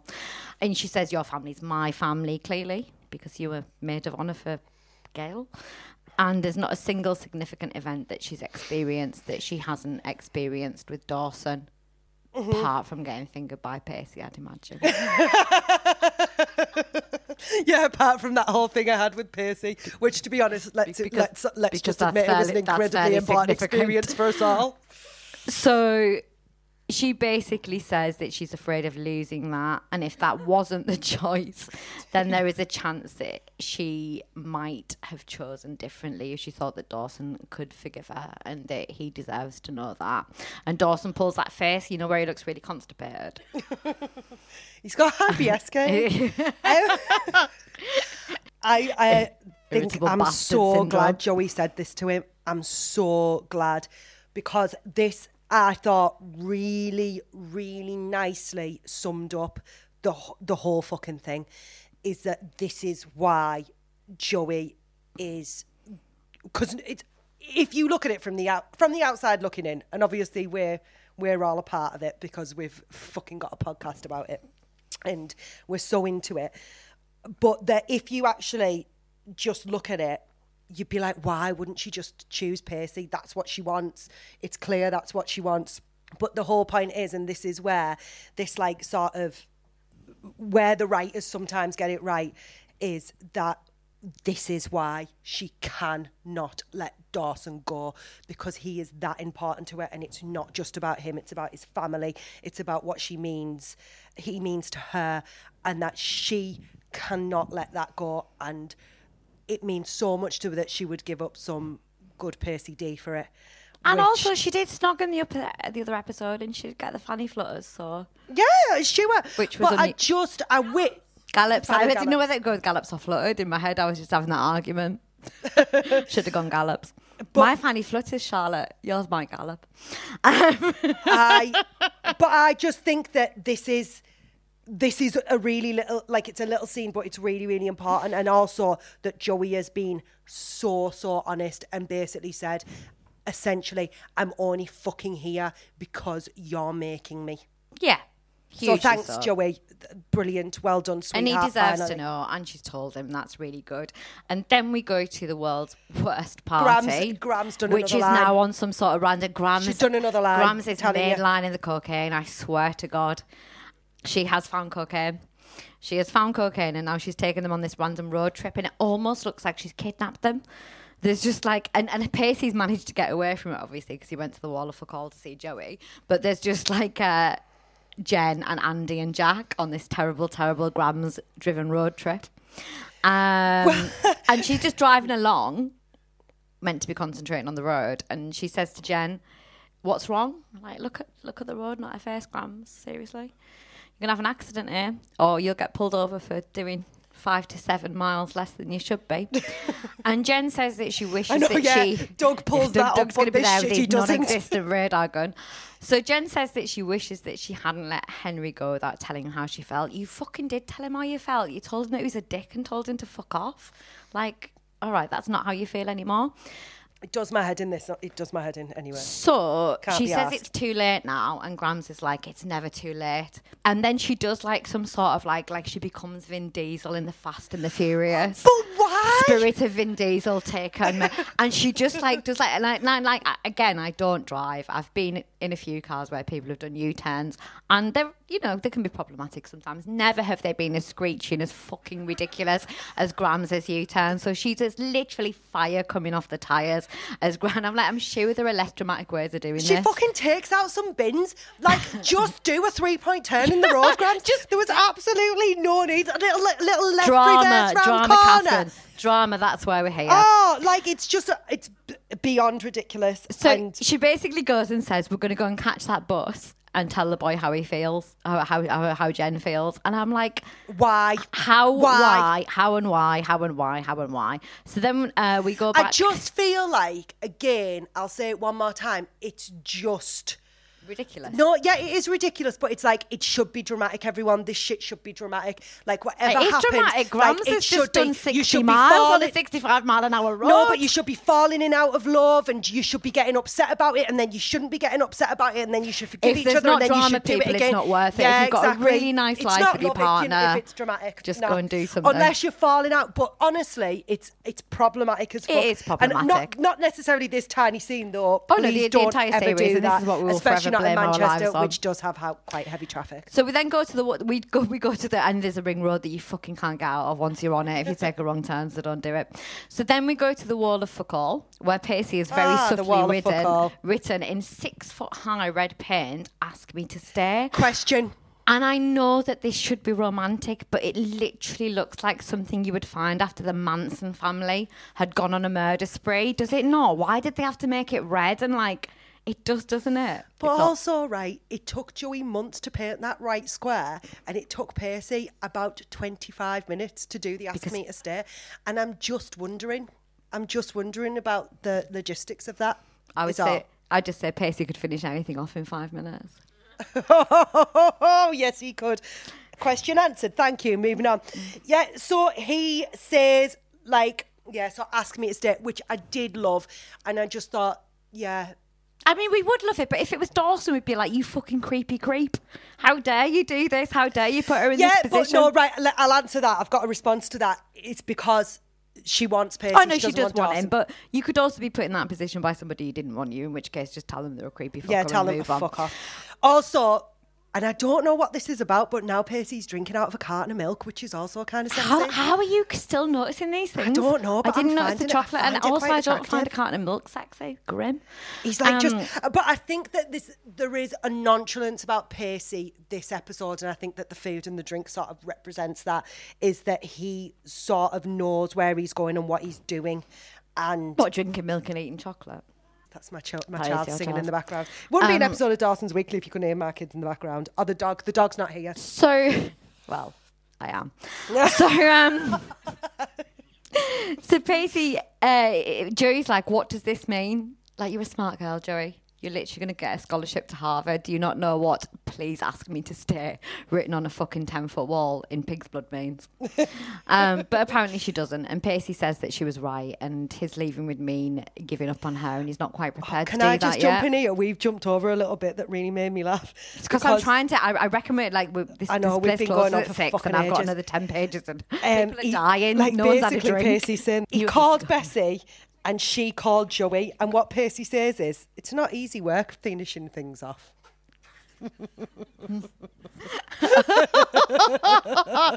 and we've got wet in the room, um, and it's not easy work finishing things off. It is not. If Pacey was always, involved, it'd be easy swallow. work finishing things off. Always swallow. But basically, uh, yeah, basically, Pacey says Yeah, says. sorry, you get on with it. Sorry. Pacey says that if he if she leaves, it's going to mean giving up on her. He's not prepared to do it. He needs Aw, to know Pacey, that love she isn't prepared to give up on him yet. Anyway, and apparently he just spent a w an hour and a half looking at the wall of fuck all after this spoke last night. Like get get a hobby, mate. Um, He's So- got a hobby. so then, what staring at the wall of fuck all? So then he leaves. And then we get the day of the wedding, and Mitch and Gail. Oh, Gail. we at the wedding Mitch and. Gail, no expenses spared on their second wedding, are getting married in the backyard. Um, Having said that, how much time has passed? Because in all fairness, they've pulled a wedding together pretty fucking quickly. Girls knocked up to Bob. Plot twist. so Joey, of course, looks amazingly beautiful in her frumpy bridesmaid outfit. And they were like, How do we make a woman who looks like a supermodel look frumpy? We put her in mint green and we make her wear a cardigan. Ugly bitch. Um, so there she is, looking amazing. Oh, the fucking vows. We were here. Like we were back there listening to the fucking vows, and we were bitching about them as they were going on. honestly like Kate was like, "That's hate." not even fucking possible." It's just honestly, it's like just rid- it's, ridiculous. absolute So they're- bullshit. I think they're meant to have written their own ba- vows. Shit. Really, really awful. So Gail promises to love him in good times and in bad, in sickness and in health, well, Gail. but not when my co-anchor comes on to yeah, me. I know. Not whenever there's some mighty good Philly Um, Willy in, in it for me. And then she says, and this is the one that really fucking got me. She says, "I loved you before I knew you." No, you didn't. It's literally, it's scientifically, logically um, impossible. You can't love someone before you knew them. You stupid cow. So, they, and then Gil, and then Mitch just repeats the same vows back because he's not very clever. Um, and I was like, can we not just cut this crap? And your vows basically be like, we got married, we did all right. I jumped on my co-anchor's dick quite quickly, and I shouldn't have. What I'm going to promise to do is try not to shag a colleague or any other man that There's is not not, enough you again. conversation about this, is there? Yeah. About the fact that she like knocked off Bob in their front garden and in like season one, episode Yeah. one. No one's and, talking and about Joey, it, Kate, I think it needs Joey, more our maid of honor, literally found out about the affair and pretty much all sorts of fucked up. It's like an episode, like you made the joke about Jeremy Kyle at the beginning. It's like a fucking episode of Jeremy Kyle. No one's talking about it. No one's talking about and it, Kate, like, except me and and like you. an episode of Jeremy Kyle, we've got Dawson, Dawson and Joey just looking at each other really awkwardly as best man and maid of honor because, of course, you're literally torturing them, literally torturing them. Right. Who's also at this wedding, everybody? Did you notice? Not fucking Aunt Gwen, but you know who is there? Fucking Bodie. No, he's not. Yes, is he, he really? is. Right. Fucking Bodie is there, everybody. Right? Let me just get comfortable. Are you sure? I thought, no, his name is in the credits. And I was like, oh, Bodie's in this episode. Fantastic. Eh? Yeah, he's in the fucking crowd at the wedding Why next isn't to Bessie Bessie. there then? Oh, right. They'll pay the actor for this, everyone, but they won't pay him to show up at his own fucking businesses and do some work. I'm just gonna have to delete. I'm just gonna have to delete all of my where the fuck is. Because I've got that in my notes trip. later on. I've got, I've got that in my notes later on. I'm really upset about this. They're None of this makes ADM any road trip. sense. Right. Anyway, do you know who else is also there, everyone? It's uh, Prince of Capeside, Percy, is there. Although he's sort of not meant to be there because Dawson's like, "Why are you here?" Well, it, he, I mean, yeah, he looks good though. So Hmm. then we've got right, we've got Grams driving, and Andy says that they've been driving for hours. It's the next day. everyone- It's literally daylight. It must be the Grams But is no, but what time is it? Oh. off her tits. Grams is So absolutely. she's been driving for she hours. has replaced Jesus Can I cocaine. also say as well, right? They've they say they've been driving for hours. I googled this. Cleveland is uh, right. We always say Capeside's probably Cape Cod. Cleveland is ten ma- um, ten hours away from Cape Cod, which means just if we do a conservative estimate, there is no way in the world that they have been driving all night. They started the night before. It's, it's fucking impossible. It's no, no, but it's not. Like because they're not all the way there, so they haven't driven the full. ten- I'm so Well, they- being so pedantic. They again. are almost. Anyway, bullshit. They are almost all the way but there, aren't they? I've got a problem with. Well, I'll, I'll tell you what my problem is. So Andy's saying they've been driving for hours. well done, I've Andy. Said, that's why that's why fuck you go to Harvard. are they not at this wedding? Why aren't they at this wedding? That was my question. So the bus could be anywhere, and Jen says that well, we could have missed them. And Grams says you can't miss a, gra- a giant grey bus filled with high school football players. And. I was like, and that right there is why Andy and Jack are still here because they're literally chasing a big bus full of football players from high school. And I, I, I can get down with that. I mean, it's a bit creepy, but I summer- also just want to point out at this point that Jen's drinking a massive cup of coffee. of course she is. No, I just want to because point Grams out. hasn't shared the coke. So you've got to find your uppers somewhere, everybody. So they find they find the bus, right? They find the bus, and Jen goes running out. They find the and- bus, and the bus has just pulled over for like a rest stop or whatever. And they, it's just all like, there's another really bad Yui when they see the bus. Grams is like, "Meh," off the I 45 or wherever they are.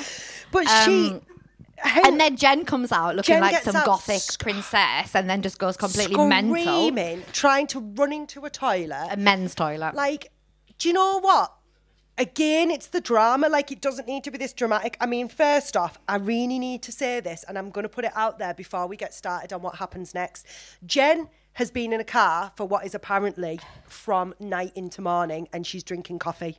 Can you imagine what Jen's breath smells like? I'm just saying, right? That is a really good point. So then Jen's running around screaming, and she's like, ah, tries to get into the toilet, and she's like, Henry, Henry Parker. Because, Oh, you know, if you shouted Henry, maybe you wouldn't know it was him. Henry, everybody is, of course, staring at a body of water. Yeah. He's just like nonchalantly doing his best Abercrombie and Fitch poses, and he just leaning against a tree. No, he's not. He's thinking this would be a great place to dump a body, is what he's fucking thinking. Henry, portrait of a serial killer, staring at a body of water. So Jen finds him. The guy asks her if she's lost her mind. Yes. The answer is yes. And she says that nine months ago you paid $500 to kiss me. Do you remember when that happened? Yeah, I I do. forgot about that. Um, and there, I was. It's just such. Oh, sorry, She was too bullshit, dumb to know what he was But really just offering bullshit. her. But, but it was doesn't make any sense. He was literally just offering it. He like Henry is not that deep. He was paying for a kiss with a hot girl and a wank when he got home. Like seriously, Thank and, and you. like that is exactly it. And she's that's saying fine, that Henry, like but that is what you were paying. There was Jen, no I deeper think you're meaning. reading into this a bit too much. there was Look, no deeper meaning. like she's you were offering me uh, like basically I didn't know what you were offering me, but I know now it means there is such a thing as a second chance. That makes no sense. No, it either. makes no sense. Literally and no, no, matter sense. how you how jaded you are, How old right, or jaded this- you are, says 16 year old 17-year-old Jen. Like, for fuck's sake. Join the nunnery with Andy Jen. I mean, right? No, no, no. if anyone here is single worse. and over 30, why, why are you even alive? Honestly. You should have married your best mate in some sort of pact. so, what Jen says is, when you meet the person you're supposed to be with, Again, as a teenager at Yeah. 16. But also like Henry though. Henry. Like portrait of a serial killer. Like she says that like when you meet someone, everything is going to be new. A sunset, a cheesy love song, and especially sex. Oh. And Grams is like just enthusiastic, like a fucking squeal Yeah, in the corner. that's exactly what I said. Like, oh, suddenly Grams is like smiling away. Like, what the And fuck? I'm like, she said sex Grams, but I think I think Grams has peaked so much. She's not just like she's just not on this planet she's- anymore. she's not She's just like hell yeah, sex, sex, whatever. Go, yeah, she's, she's just getting. She's had an what's going on. to chase down the cocaine, and now it's all about the love, so it's fine.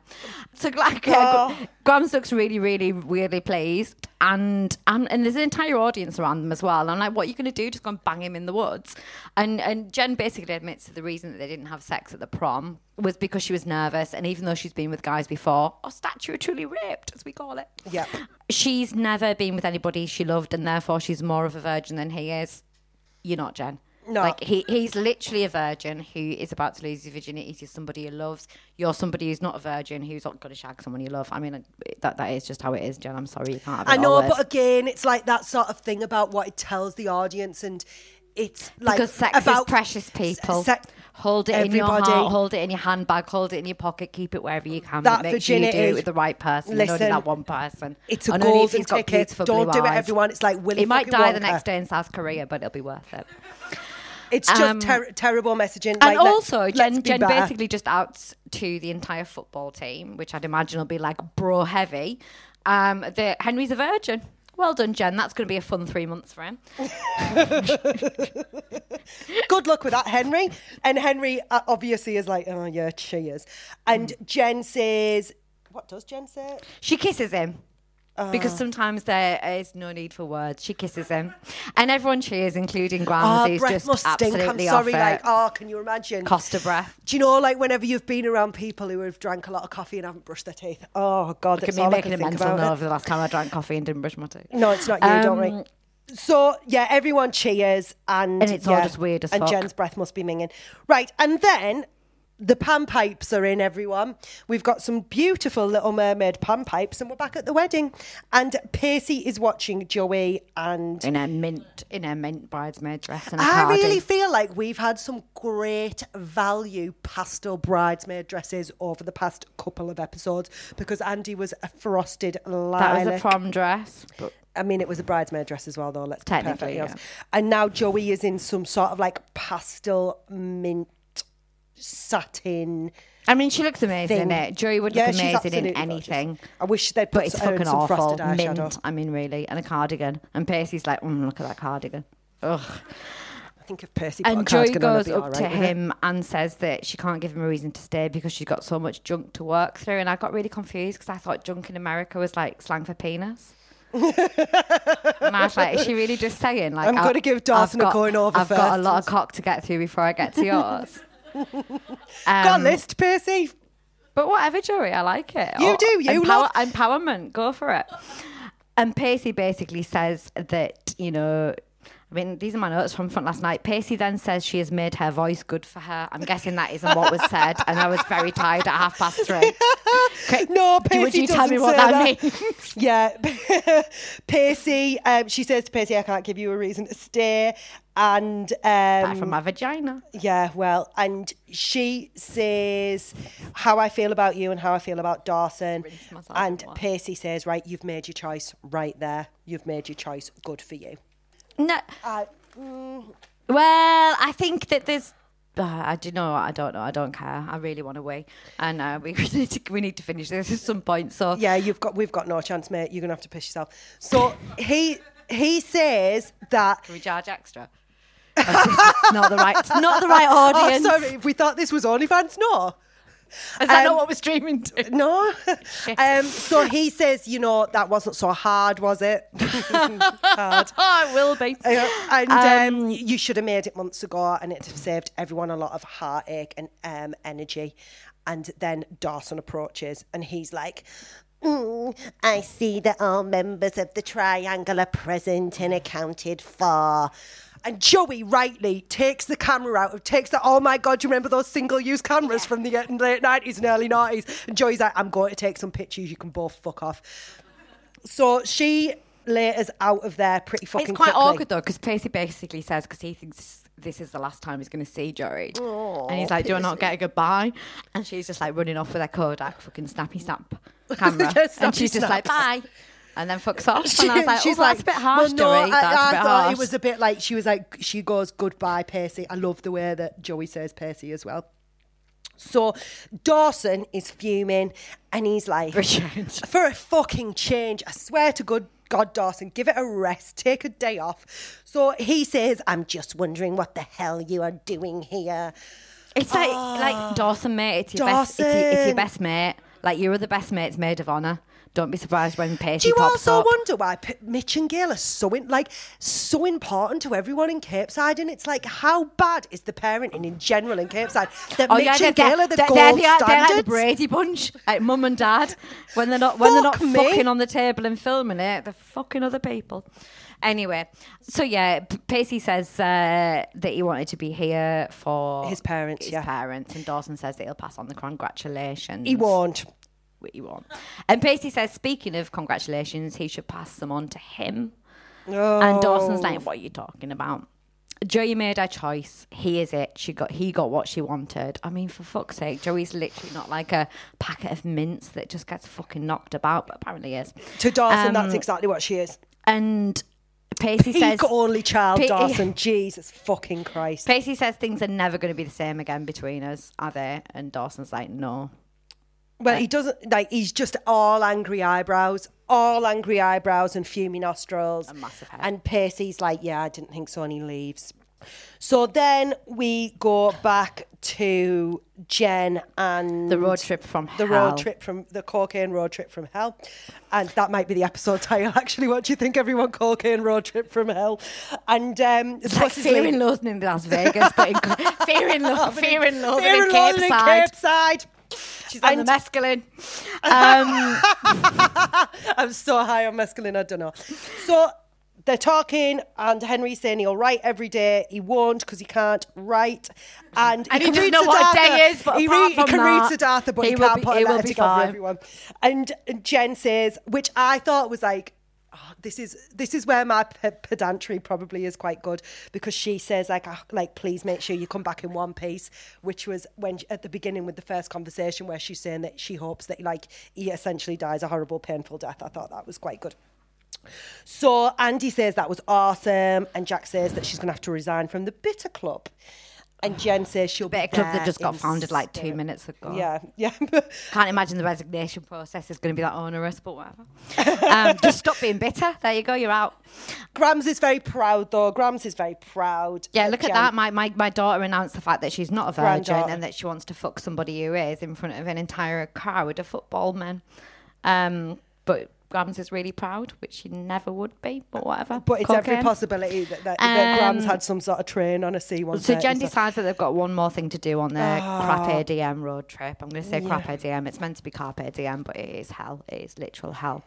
Um, and it's Jack's turn apparently because they're just going to like literally just like go up and down like the the the state stalking Eastern people. Seaboard trying to find Stick to the people. course. Stick to the course. I They should have gone with just- Pacey and curb crawl. Do you know what? Like, we'll get onto it in a bit, but like, uh, like, fuck off, nah. So they decide that they are going to go to Boston to see Ethan. Yeah, thank you. Someone just scoffed And, in and, the and background. Jen, Jen says to Grams, like, what's the best route to Boxton? Uh, Boxton? Bo- Bo- Bo- Boston, like she's some sort of fucking religious Tom Tom. Do you remember Tom Toms before sat navs? Like, why does Ah, Grams... Religious Siri. Grams- Siri, Grams- take me to Boston. Grams can't even do a U-turn for fuck's sake. Um, and then we go back to the shite wedding, and Joey and Dan, uh, Joey, Joey and Dan. I'm obsessed with Dan as well. Dawson, uh, Dan, Dan. Where is Dan? Where is Dan? Dawson and Joey are dancing, and it, I thought this scene was Dawson's really used sad. this line before, definitely because he's been so's Grams, because he's been dancing with her, and he said that he before he's been able to look into her eyes and know everything that she's thinking, and now Mm. he doesn't. But he's done this before, and I can't remember when, nor do I care. Um, Anyone- and, and Jen just lies. Joey just will lies. tell us. Joey's like, I was thinking about the summer and all of the things that we, you know, we didn't get to spend last summer together. I'm thinking about all of the things that we could do. There's a lot to catch up on. And then she basically lists some activities about what they could do in the summer. And she does it kind of in the way that you would imagine an inmate from Guantanamo Bay to list like the waterboarding and sleep deprivation schedule because she is fucking not into this whatsoever. Oh, poor Joey. Like, I feel awful for her because she's trying so hard. It's like, I mean, oh, she's I've- just I've- not now though. I've had to make this decision, right? I've made this decision that I didn't want to make. Dawson's fucking fuming, and she is. Do you know? She is trying her best. She is. to She is stop trying him her fuming, best. and it's it's uncomfortable and it's awful and it's vaguely abusive It is. because it's like it's like her trying to talk around someone who could very reasonably kick the fuck off and I don't like it at all and it upset me a bit because I feel just so bad for Joey. And speaking about massive twats and people that we feel sorry for, uh, we get to Boston. Yay. Oh, you've just Go- sped over that scene, Katie's right like, I need Because to piss so much. no, no, it's not just needing to piss. It's the fact that I know this venue shuts at six and it's 22. We'll be all right though, won't we? So now we're at Ethan's boarding school and Is it his boarding school? It looks like Harvard. Everything looks No, like well, Harvard. they're in. Boston because if you recall, I did have a think about this, and this is where they met. If you remember, they met on the train out of Boston, and they're at the boarding school, and Jack is like, "Wish me luck," and he sees Ethan and runs over. Now, the thing I hate about this scene is that. Well, no, there's something really good about this scene. Well, we'll get into at the end of it. But at the kiss same time, at the same time, Ethan doesn't fucking deserve this. He doesn't deserve it at all. Ethan doesn't deserve it. No, Ethan doesn't deserve Jack.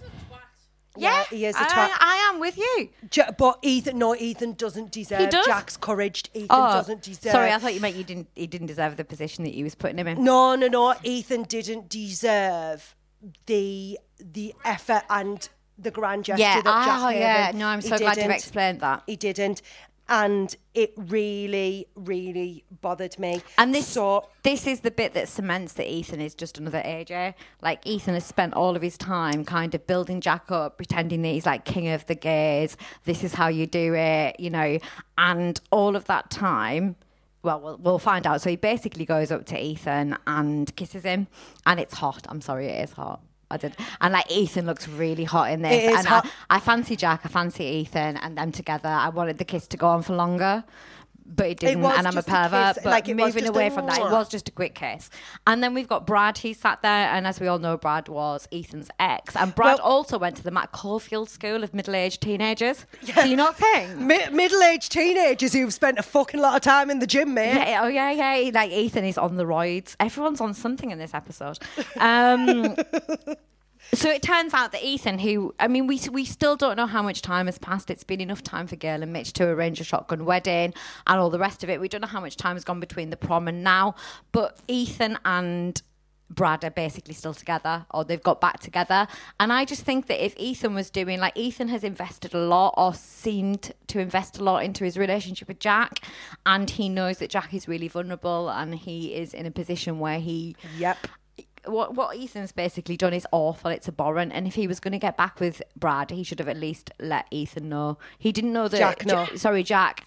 He didn't yet. Twat. He didn't know that Jack was going to like randomly turn up in Boston. Fair enough. But this is the person that he's literally been coaching, schooling on the right things to do, on how to feel, who whom forced him into a prom that ended up in this huge divide, this huge societal divide that was really unusual in the 90s, you know, taking a stand uh, um, for sexuality and all the rest of it.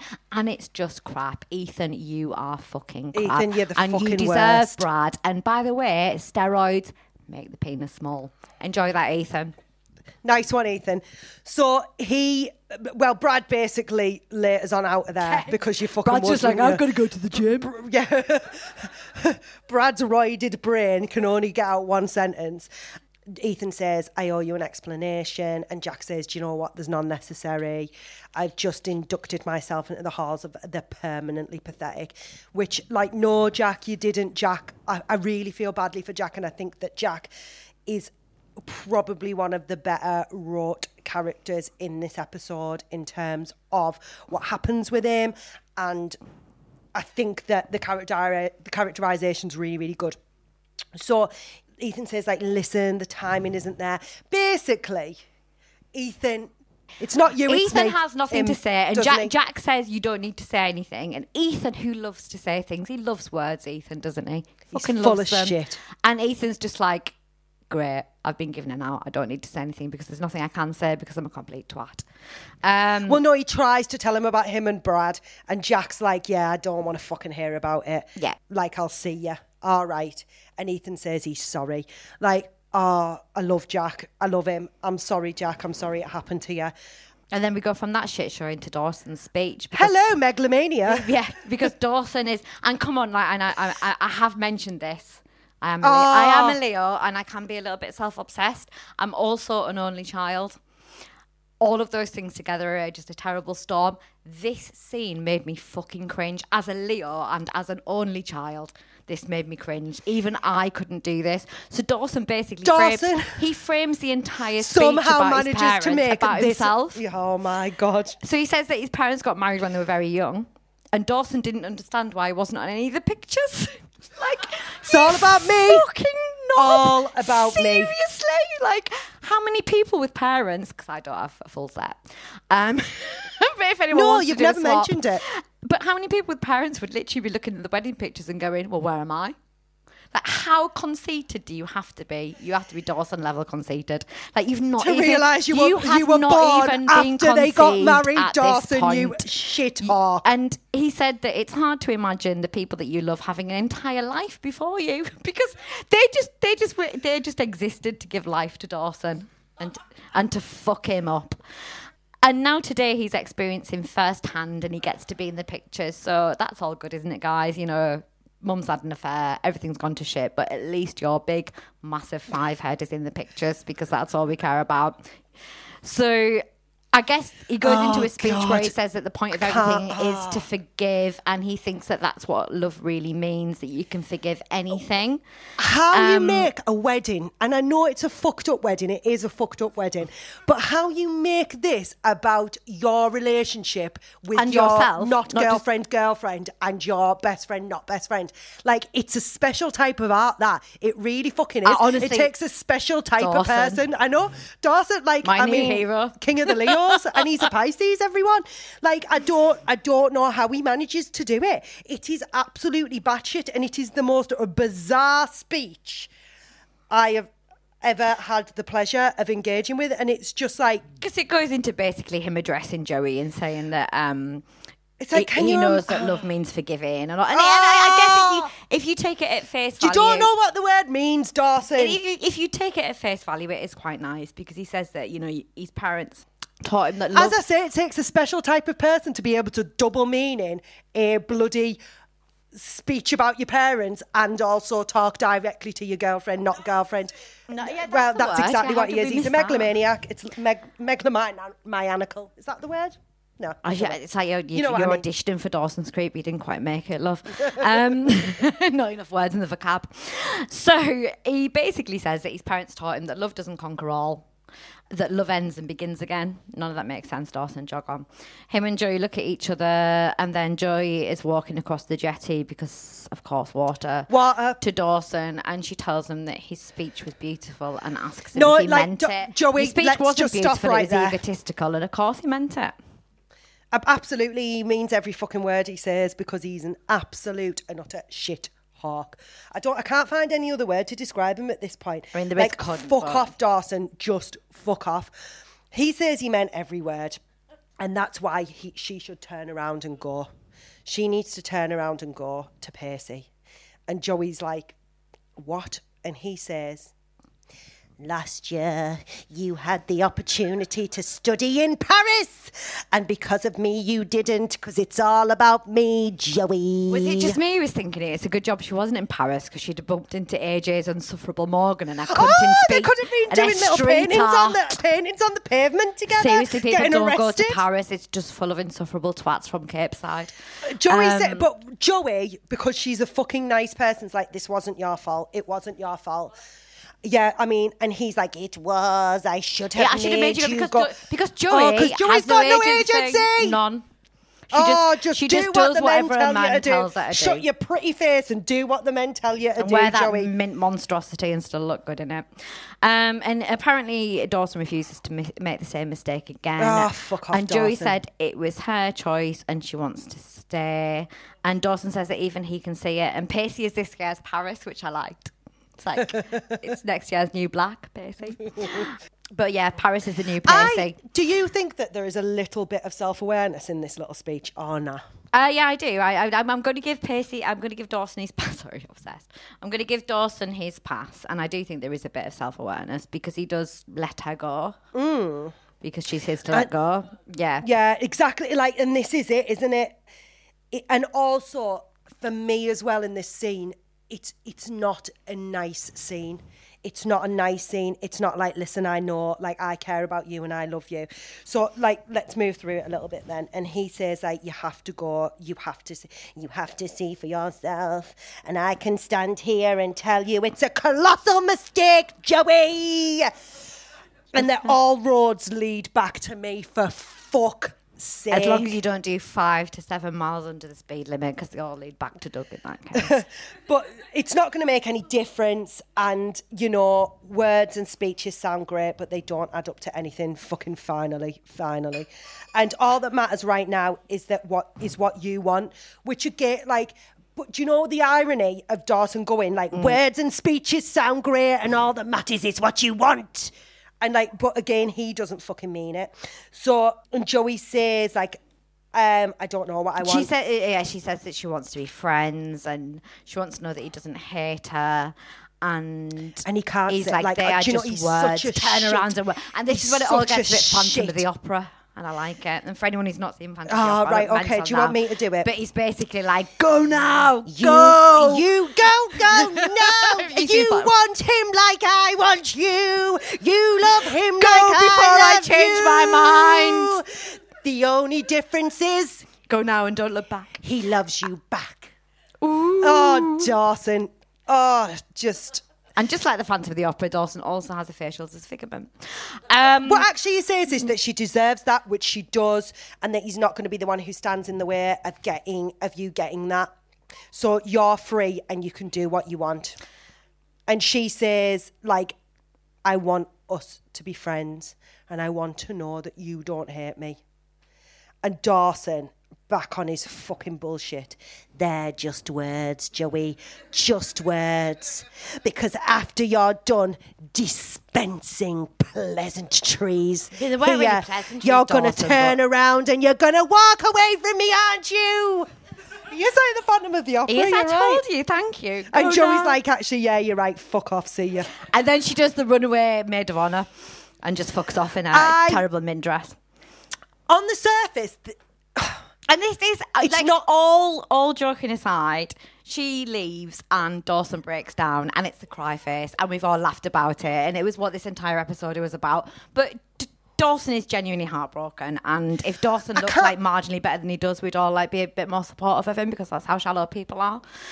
But seriously, like it is, he has he has realised he needs to let it go. It's really going fine with the offer now. But he can't do it with it's any not- No, I know sort he's still got to be a dick, but he is still a teenage boy, and I know you're going to do this, and this is what you do for Dawson, and he doesn't deserve it. Like, he's had episodes which in Dawson's Creek world could have literally been about five months. And there's my children again. And I just feel like he can't, like, he can't do it with like a little bit of dignity. Like he can't do it with a little bit of like niceness. I mean, a big snotty faced cry isn't Yeah, exactly. But do you know, but I get why he cries. The crying isn't the point, and I don't even mean it. And also, is anyone else surprised? But the thing is, how Dawson, fucking Dawson could have dragged this out for longer. He could have if he wanted to, and Joey would have let him. He could have dragged it and dragged it and dragged it and dragged it. Pacey could have gone away to be an able seaman. I'll let that sink in. Um, and Dawson could have continued to play this kind of like, you've got to do this for me shtick that he's been doing. And he hasn't, and he stopped it, and I will give him that. End of. I just don't. I just think he could have done it with some more grace, and he didn't. He was a shit. He was a shit, and he made her feel bad. And he goes on and on about loving her, and on and on about caring for her. But I don't think that you could treat someone you, You- genuinely love. You probably couldn't, but at the same I time, and I will go back to it because I am really boring. But as teenagers, we all had to discover a lot, and I reckon as adults, we still haven't quite worked out how it's meant to be. And there are perfect ways of doing things, and there are ways that we wish we were able to do things, but we can't always do things like that. And then we go back to the uh, Carpe Diem road trip, and Jack has been dropped off at home, and he's absolutely devastated. Oh, and we get what is actually, in my opinion, the Bad night. Dad's back here. Yeah, bad Dad, is on I am not scene, calling. Everyone. I am not calling. I think Bad Dad might have been on the scene somewhere back until he got forced to marry the mum. But anyway, this scene I think is actually my favourite scene in the entire episode. Like, the, so Jack comes back and he's absolutely broken, like completely heartbroken. And Jack's dad is saying, "I've got something to show you," which is a bit weird, but anyway. Um, and Jack, Jack's is, not in the mood. Jack's full. Do you know what I think that Kerr Smith is one of the better actors in this show. I think that he does a really good job with Jack. Bearing in mind he was almost fucking 30 as well. He probably was 30, wasn't he? Um, he, he does a great job. Also, sorry to go off track just a tiny bit, but I've just realised as well that Kerr Smith's in Riverdale. And I gave up on Riverdale because it got full on batshit, but I might have to go back to it. I do have to say, if anyone listens to our podcast and thinks it's like like two hours is a bit too long, this is like normally This is literally hours. what This we is- are, this I is know, what like, do. we And cut so much, and we out, cut a load honestly. of shit out of it, and we should probably work out a format that makes it more user friendly for these sort of shows. But anyway, you're here with us and you're stuck with us. There's You're no- all drinking. You don't care. No, you don't. Keep going to the bar, please. You're like, this is great. So- Let's have another drink. So yeah, so basically Jack is really, really unhappy and he's done he's really put himself out Bless there Jack. And everything else and it, you know, it's a huge deal for him and obviously his dad was a massive raging fucking homophobe initially. And now his dad I mean, he's just had like a complete 360, hasn't he, really? 180, Um, Katie. I know you don't have maths GCSE, but So Jack, 360, 180, what the hell? so Jack says Two that- totally different things. You know, he says that he does want to hear what Jack has to say, and Jack tries to shock him by saying, "But I kissed him. You know, I kissed a boy, and then he rejected me, basically." Yeah. And he's waiting for his dad to be shocked, and his dad, like, kind of like. I get that it's problematic when you think that your children are going to have a specific plan in life but you can't you know not no matter what they choose to do you know if they're extremely academic and they decide to do nothing with that and it's kind of lumping like being gay into like oh well we had all these high hopes for you but then you became gay and i guess that's what it was like in the 90s sadly and hopefully we've moved on a bit from there. But I think what's interesting in this scene is that like Jack start like Jack's so frustrated and upset. He start, tries to start a fight with his dad because he is frustrated and upset, and he's like, But his dad recognises what he's doing as well. exactly, quite which nice. is what's quite nice about it is that so yeah, like suddenly bad dad is not so much of a shit anymore. Everyone, so congratulations, bad dad. You can be relegated like to bad just Mr. dads. McPhee. You've I always Bad quite liked now. him, I know. I haven't. Not when he was a massive homophobe, but now he's not doing. No, so you bad. are, you had a little story for him though, which is what, what I mean. Oh, when he was shagging his secretary. So yeah, th- about him shagging his secretary. So basically, Jack is saying that He- he- well, like he- bad dad wants yeah. to talk to Jack. He knows that he's upset, and bad dad's and um, Jack's like, you, I don't, you don't want to talk to me. Like you don't know what what's happened. The thought of me And- kissing another guy Yeah, it's like- disgusts you. I yeah. disgust you. And then his dad says it's not true. And Jack's like, yes, it is true. And his dad's basically saying, look, I can see that you're angry and hurting, trying to sp- uh, uh, pick a fight with me, but that's not what I want right now. And Jack raises a really good question Yeah, that is this so is sad. And great. this is still pertinent. But can you not tell that who wrote this episode was a gay man? I was going to say because Yeah, it's that whole thing about like who you wrote go, a lot of Jack. you go Yeah. through teenagehood and it is. I'm gonna get told on Discord I'm wrong now. Awful to go through. Like growing up is hard. It's really, really, really difficult. But if you are in any way, shape, or form different for whatever reason, it's even harder to go through. And something you know, like like I've always kind of said about coming out, like. No one who is heterosexual has had to sit the parents down and go, Do you know what, mum? I really like cock. Like I love it. I think I'm gonna. I think I'm gonna stick with it for life. Yeah, it's a really good But point. you know, if you're gonna be lesbian or gay or bi, which you might not believe, mom, um, you, you you do have to go through a phase where you've not a phase. You have got to sit your parents down and basically tell them what you like to put in your mouth. and it, you know, it's it, it's It is, something. no, you've so I've never thought of it like that. it's something that is Well. but it's it's something that is you know it, it- it's really difficult and his dad's obviously had a lot to deal with thinking about it and he's gone through a lot of pain and anguish and jack says you know i didn't want to be gay i didn't ask to be gay and his dad goes i didn't ask to have a gay son and i kind of went Ooh. but at the same time no he didn't and i don't have children you might have noticed by the amount of alcohol that i drink but if I did, I would want them to be. I can understand a parent's disappointment when they. You want your children to have nothing that they can be bullied for. You want them to have nothing that makes them different, nothing that makes them stand out. And sadly, in life, there's always something. And I think parents. But can you also fixate- want them to be special. Yeah, you, but you want to think that they're normal. But what the fuck is normal? Like there Yeah. not a normal. And I think that we're really coming on with kind of moving the boundaries of what normal is. But back then, it was kind of like anything that ostracized you or that, you know, put a light on you for something would be massively, massively looked at. And, you know, there was the chance that your child would be bullied and nobody would want their child to be bullied. So a lot of parents, I think, genuinely, if you said to them, would you want your child to be gay or not, would say no. And it's not homophobia, it's wanting your, you know, your children to fit a societal norm. And thankfully, we're getting moving away from that massively. But it's like anything else. It's you just want the best for your children and you don't want them to be in any way, shape, or form harmed by anything, but you just can't protect them forever. And I think Jack's dad is finally sort of understanding that, you know, he didn't want that. However, he says he's really, really glad that he did get that. And that for a message then in the 90s is just like this is the Yeah. scene that moved me the most in this Do you know what entire I forgot to say as well? Is that obviously with all of this, this this episode, that kiss with Jack and Ethan Was was, the first was the first um, gay kiss on primetime TV. Was it really? Yeah, I forgot to say yeah. So woo! And so Jack in this it episode should have been longer, but it, It should have been. yeah, no, like sorry. First, they said passionate kiss, and I was That like, was "Have you seen? Have you seen fucking Percy and Joey kiss? That was like, which is when you think about it like that, it's really a, like it's really. Let's get into your podcast. Apparently, they filmed it from like four different angles. Yes, they did. Yeah, The network had originally only signed off with them.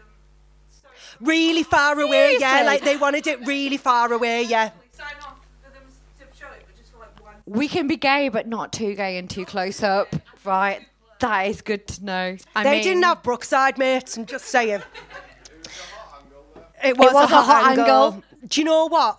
Props to this episode. Props to Greg Berlanti. Props to my bladder for still getting through this. yeah, this. props to J- Kerr Smith, all of it. I like, and, and and obviously we have to put on the caveat. I say this as a straight white woman. Like, I thought it was done well, and I thought the frustration of Jack and the upset of Jack. Yeah, nice one, guys. I think that that was written by It Greg was. Berlanti, so it worked. It, it could have right. been. I say let's- this is, is a slightly bisexual mixed race woman, who- Yeah. which no one would ever believe. No, but- no one would believe any True of that story. shit. But it's, yet it's true. so then we've got Dawson at the end of the wedding and he goes upstairs to his room and he has to walk through like this sort of scene of love, He's just which is quite through- funny. well, as it's the end of the wedding party, and Charlie he Browning walk- he through a walks load into of like his flowers. And he opens the door, and I genuinely And of course, thought everyone's in his fucking no, bedroom. I thought the writers were going to be absolute bastards and have his parents fucking on his bed, and I was quite looking forward to it as well. But thankfully, the writers. Can I also say as well, not an episode to be honest, I'm trying to think what I'd rather find on my bed. My horre- parents fucking. Oh, the Hi, fucking, Dad. oh, that Or, fucking um, horrendous picture of him and Joey in the background. Jesus perky Christ. Andy. Can we set fire to that shit yet or what? That would have been a brilliant ending to this episode, is it just No, going up Dawson in just flames? taking his fucking shit out onto it. So but basically, no, it turns out that Jen, Andy and Jack are the there. happy posse, like Jack's picked himself up on the floor of absolute devastation, which would have been. something Yeah, he seems pretty and chipper, he- actually, Yeah, he's chipper. and He even went to the movie store.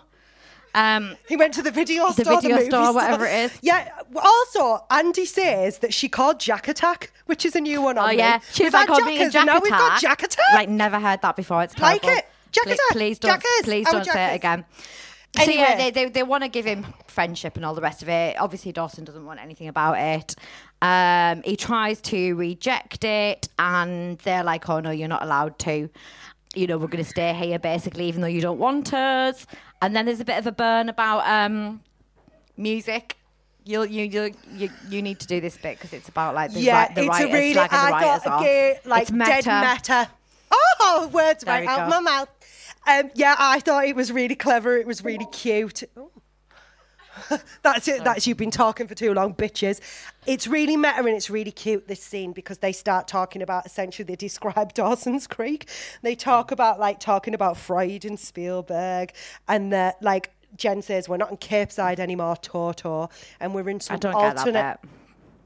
But anyway, not going to dwell on it. Oh no, well, minutes past basic, six. yeah, it's it's just this like really clever little thing.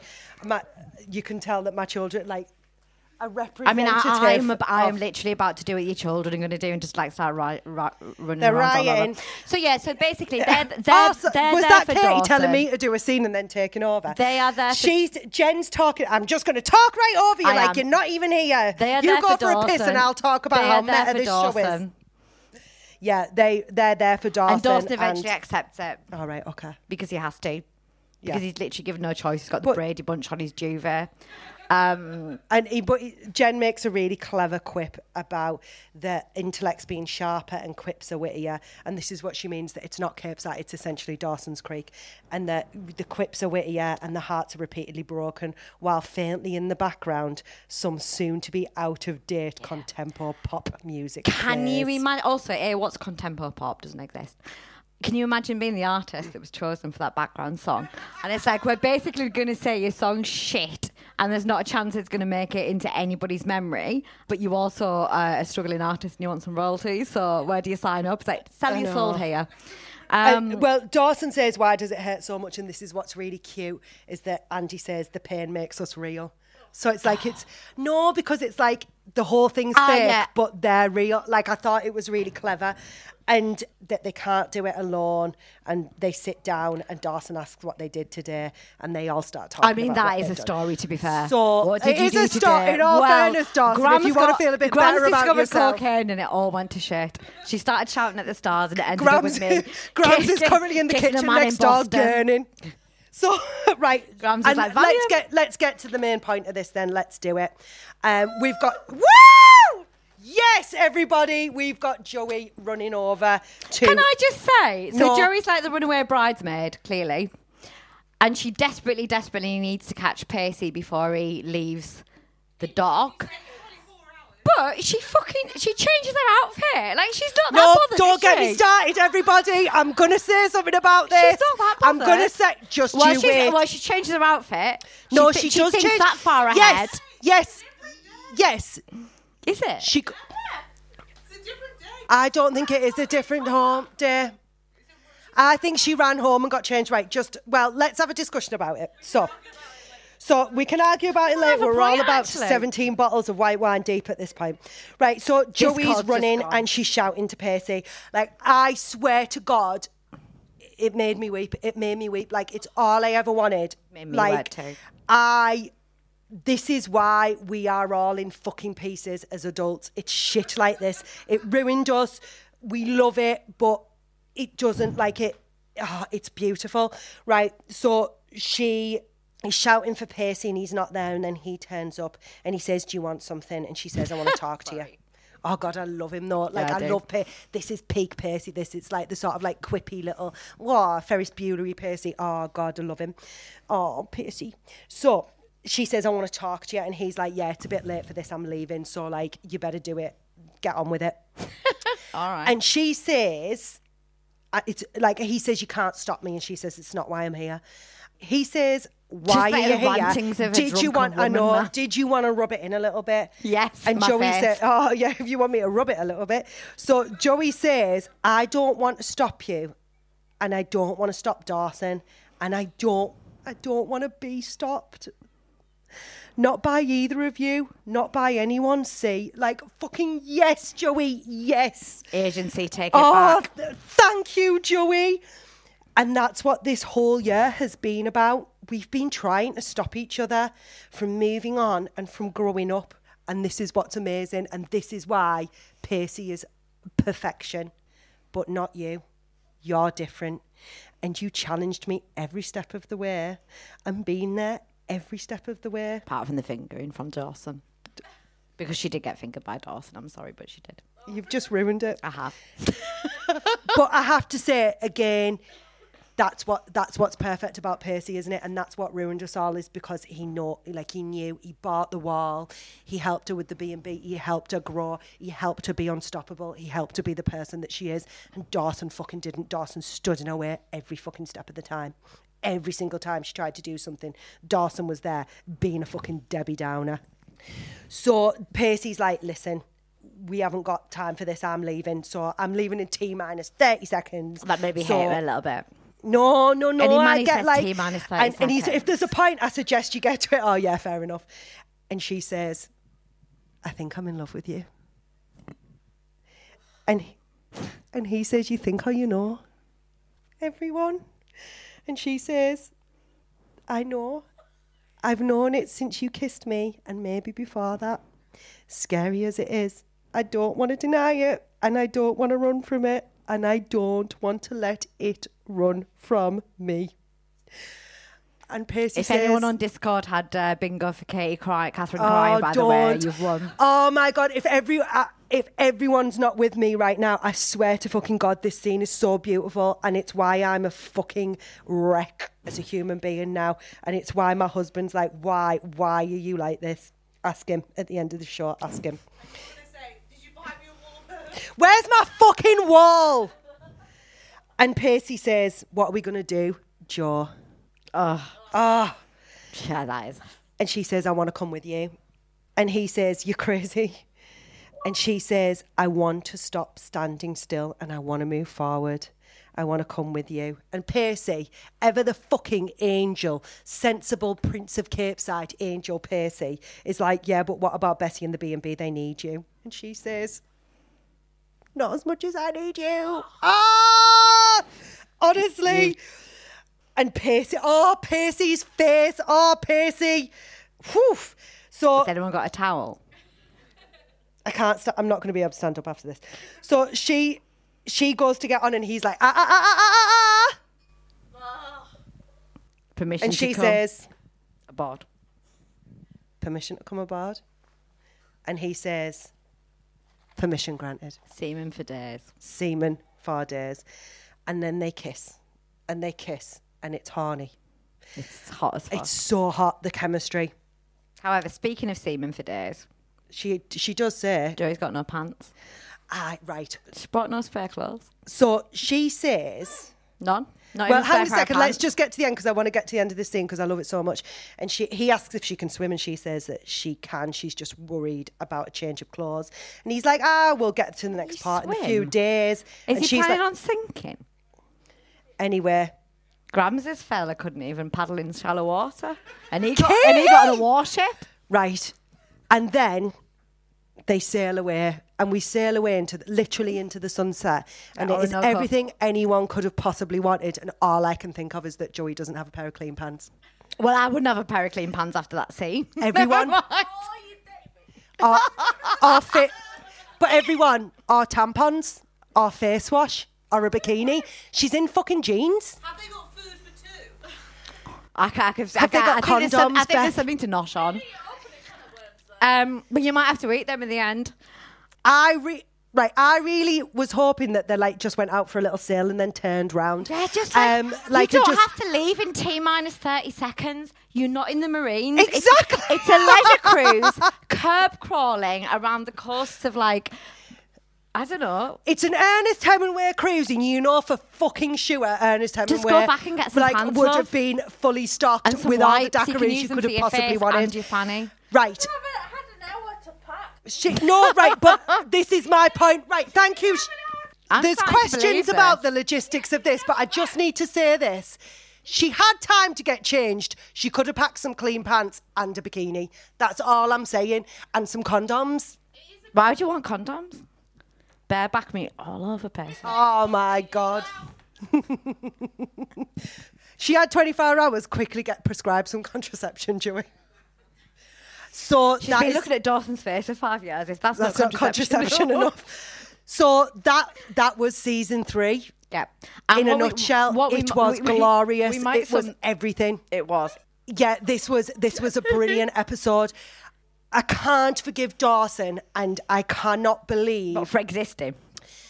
just for being a fucking appalling human being. And I can't believe, and I know I've said it before, and I'll say it again, that I can't believe he's supposed to be our fucking protagonist, everyone. But he isn't, is he? The, And the then they writers hired much, Joshua the fucking writer- Jackson. The writers very much introduced it a few episodes ago when they were just like, it's no longer Dawson's Creek. No, but they the point I've always made is they could have written Dawson better. They could have written him in a way that cast you him felt better. genuine, like you felt genuinely sorry for him, that you liked him, that you loved him. Like they did it with Pacey. They can clearly write a character you care about. So what? What the actual living fuck is this then? So I- we go on to season four next. Season four, everybody. Season four. Are we of gonna many? get? Are we gonna get Joey four months pregnant going into? Senior year at high school because I'd they're on a like boat that. together for three months, and if all you're doing, like, I refuse to believe that you wouldn't just be shagging your way around the east coast of America. Unle- and, and, and, unless she gets really like seasick. That's how season four jumps the sharks, to be honest. it's because they weren't shagging the entire time. You know, you know, I've not seen like I can't remember anything, so I would genuinely believe that. Just say it. We wish we brought a razor.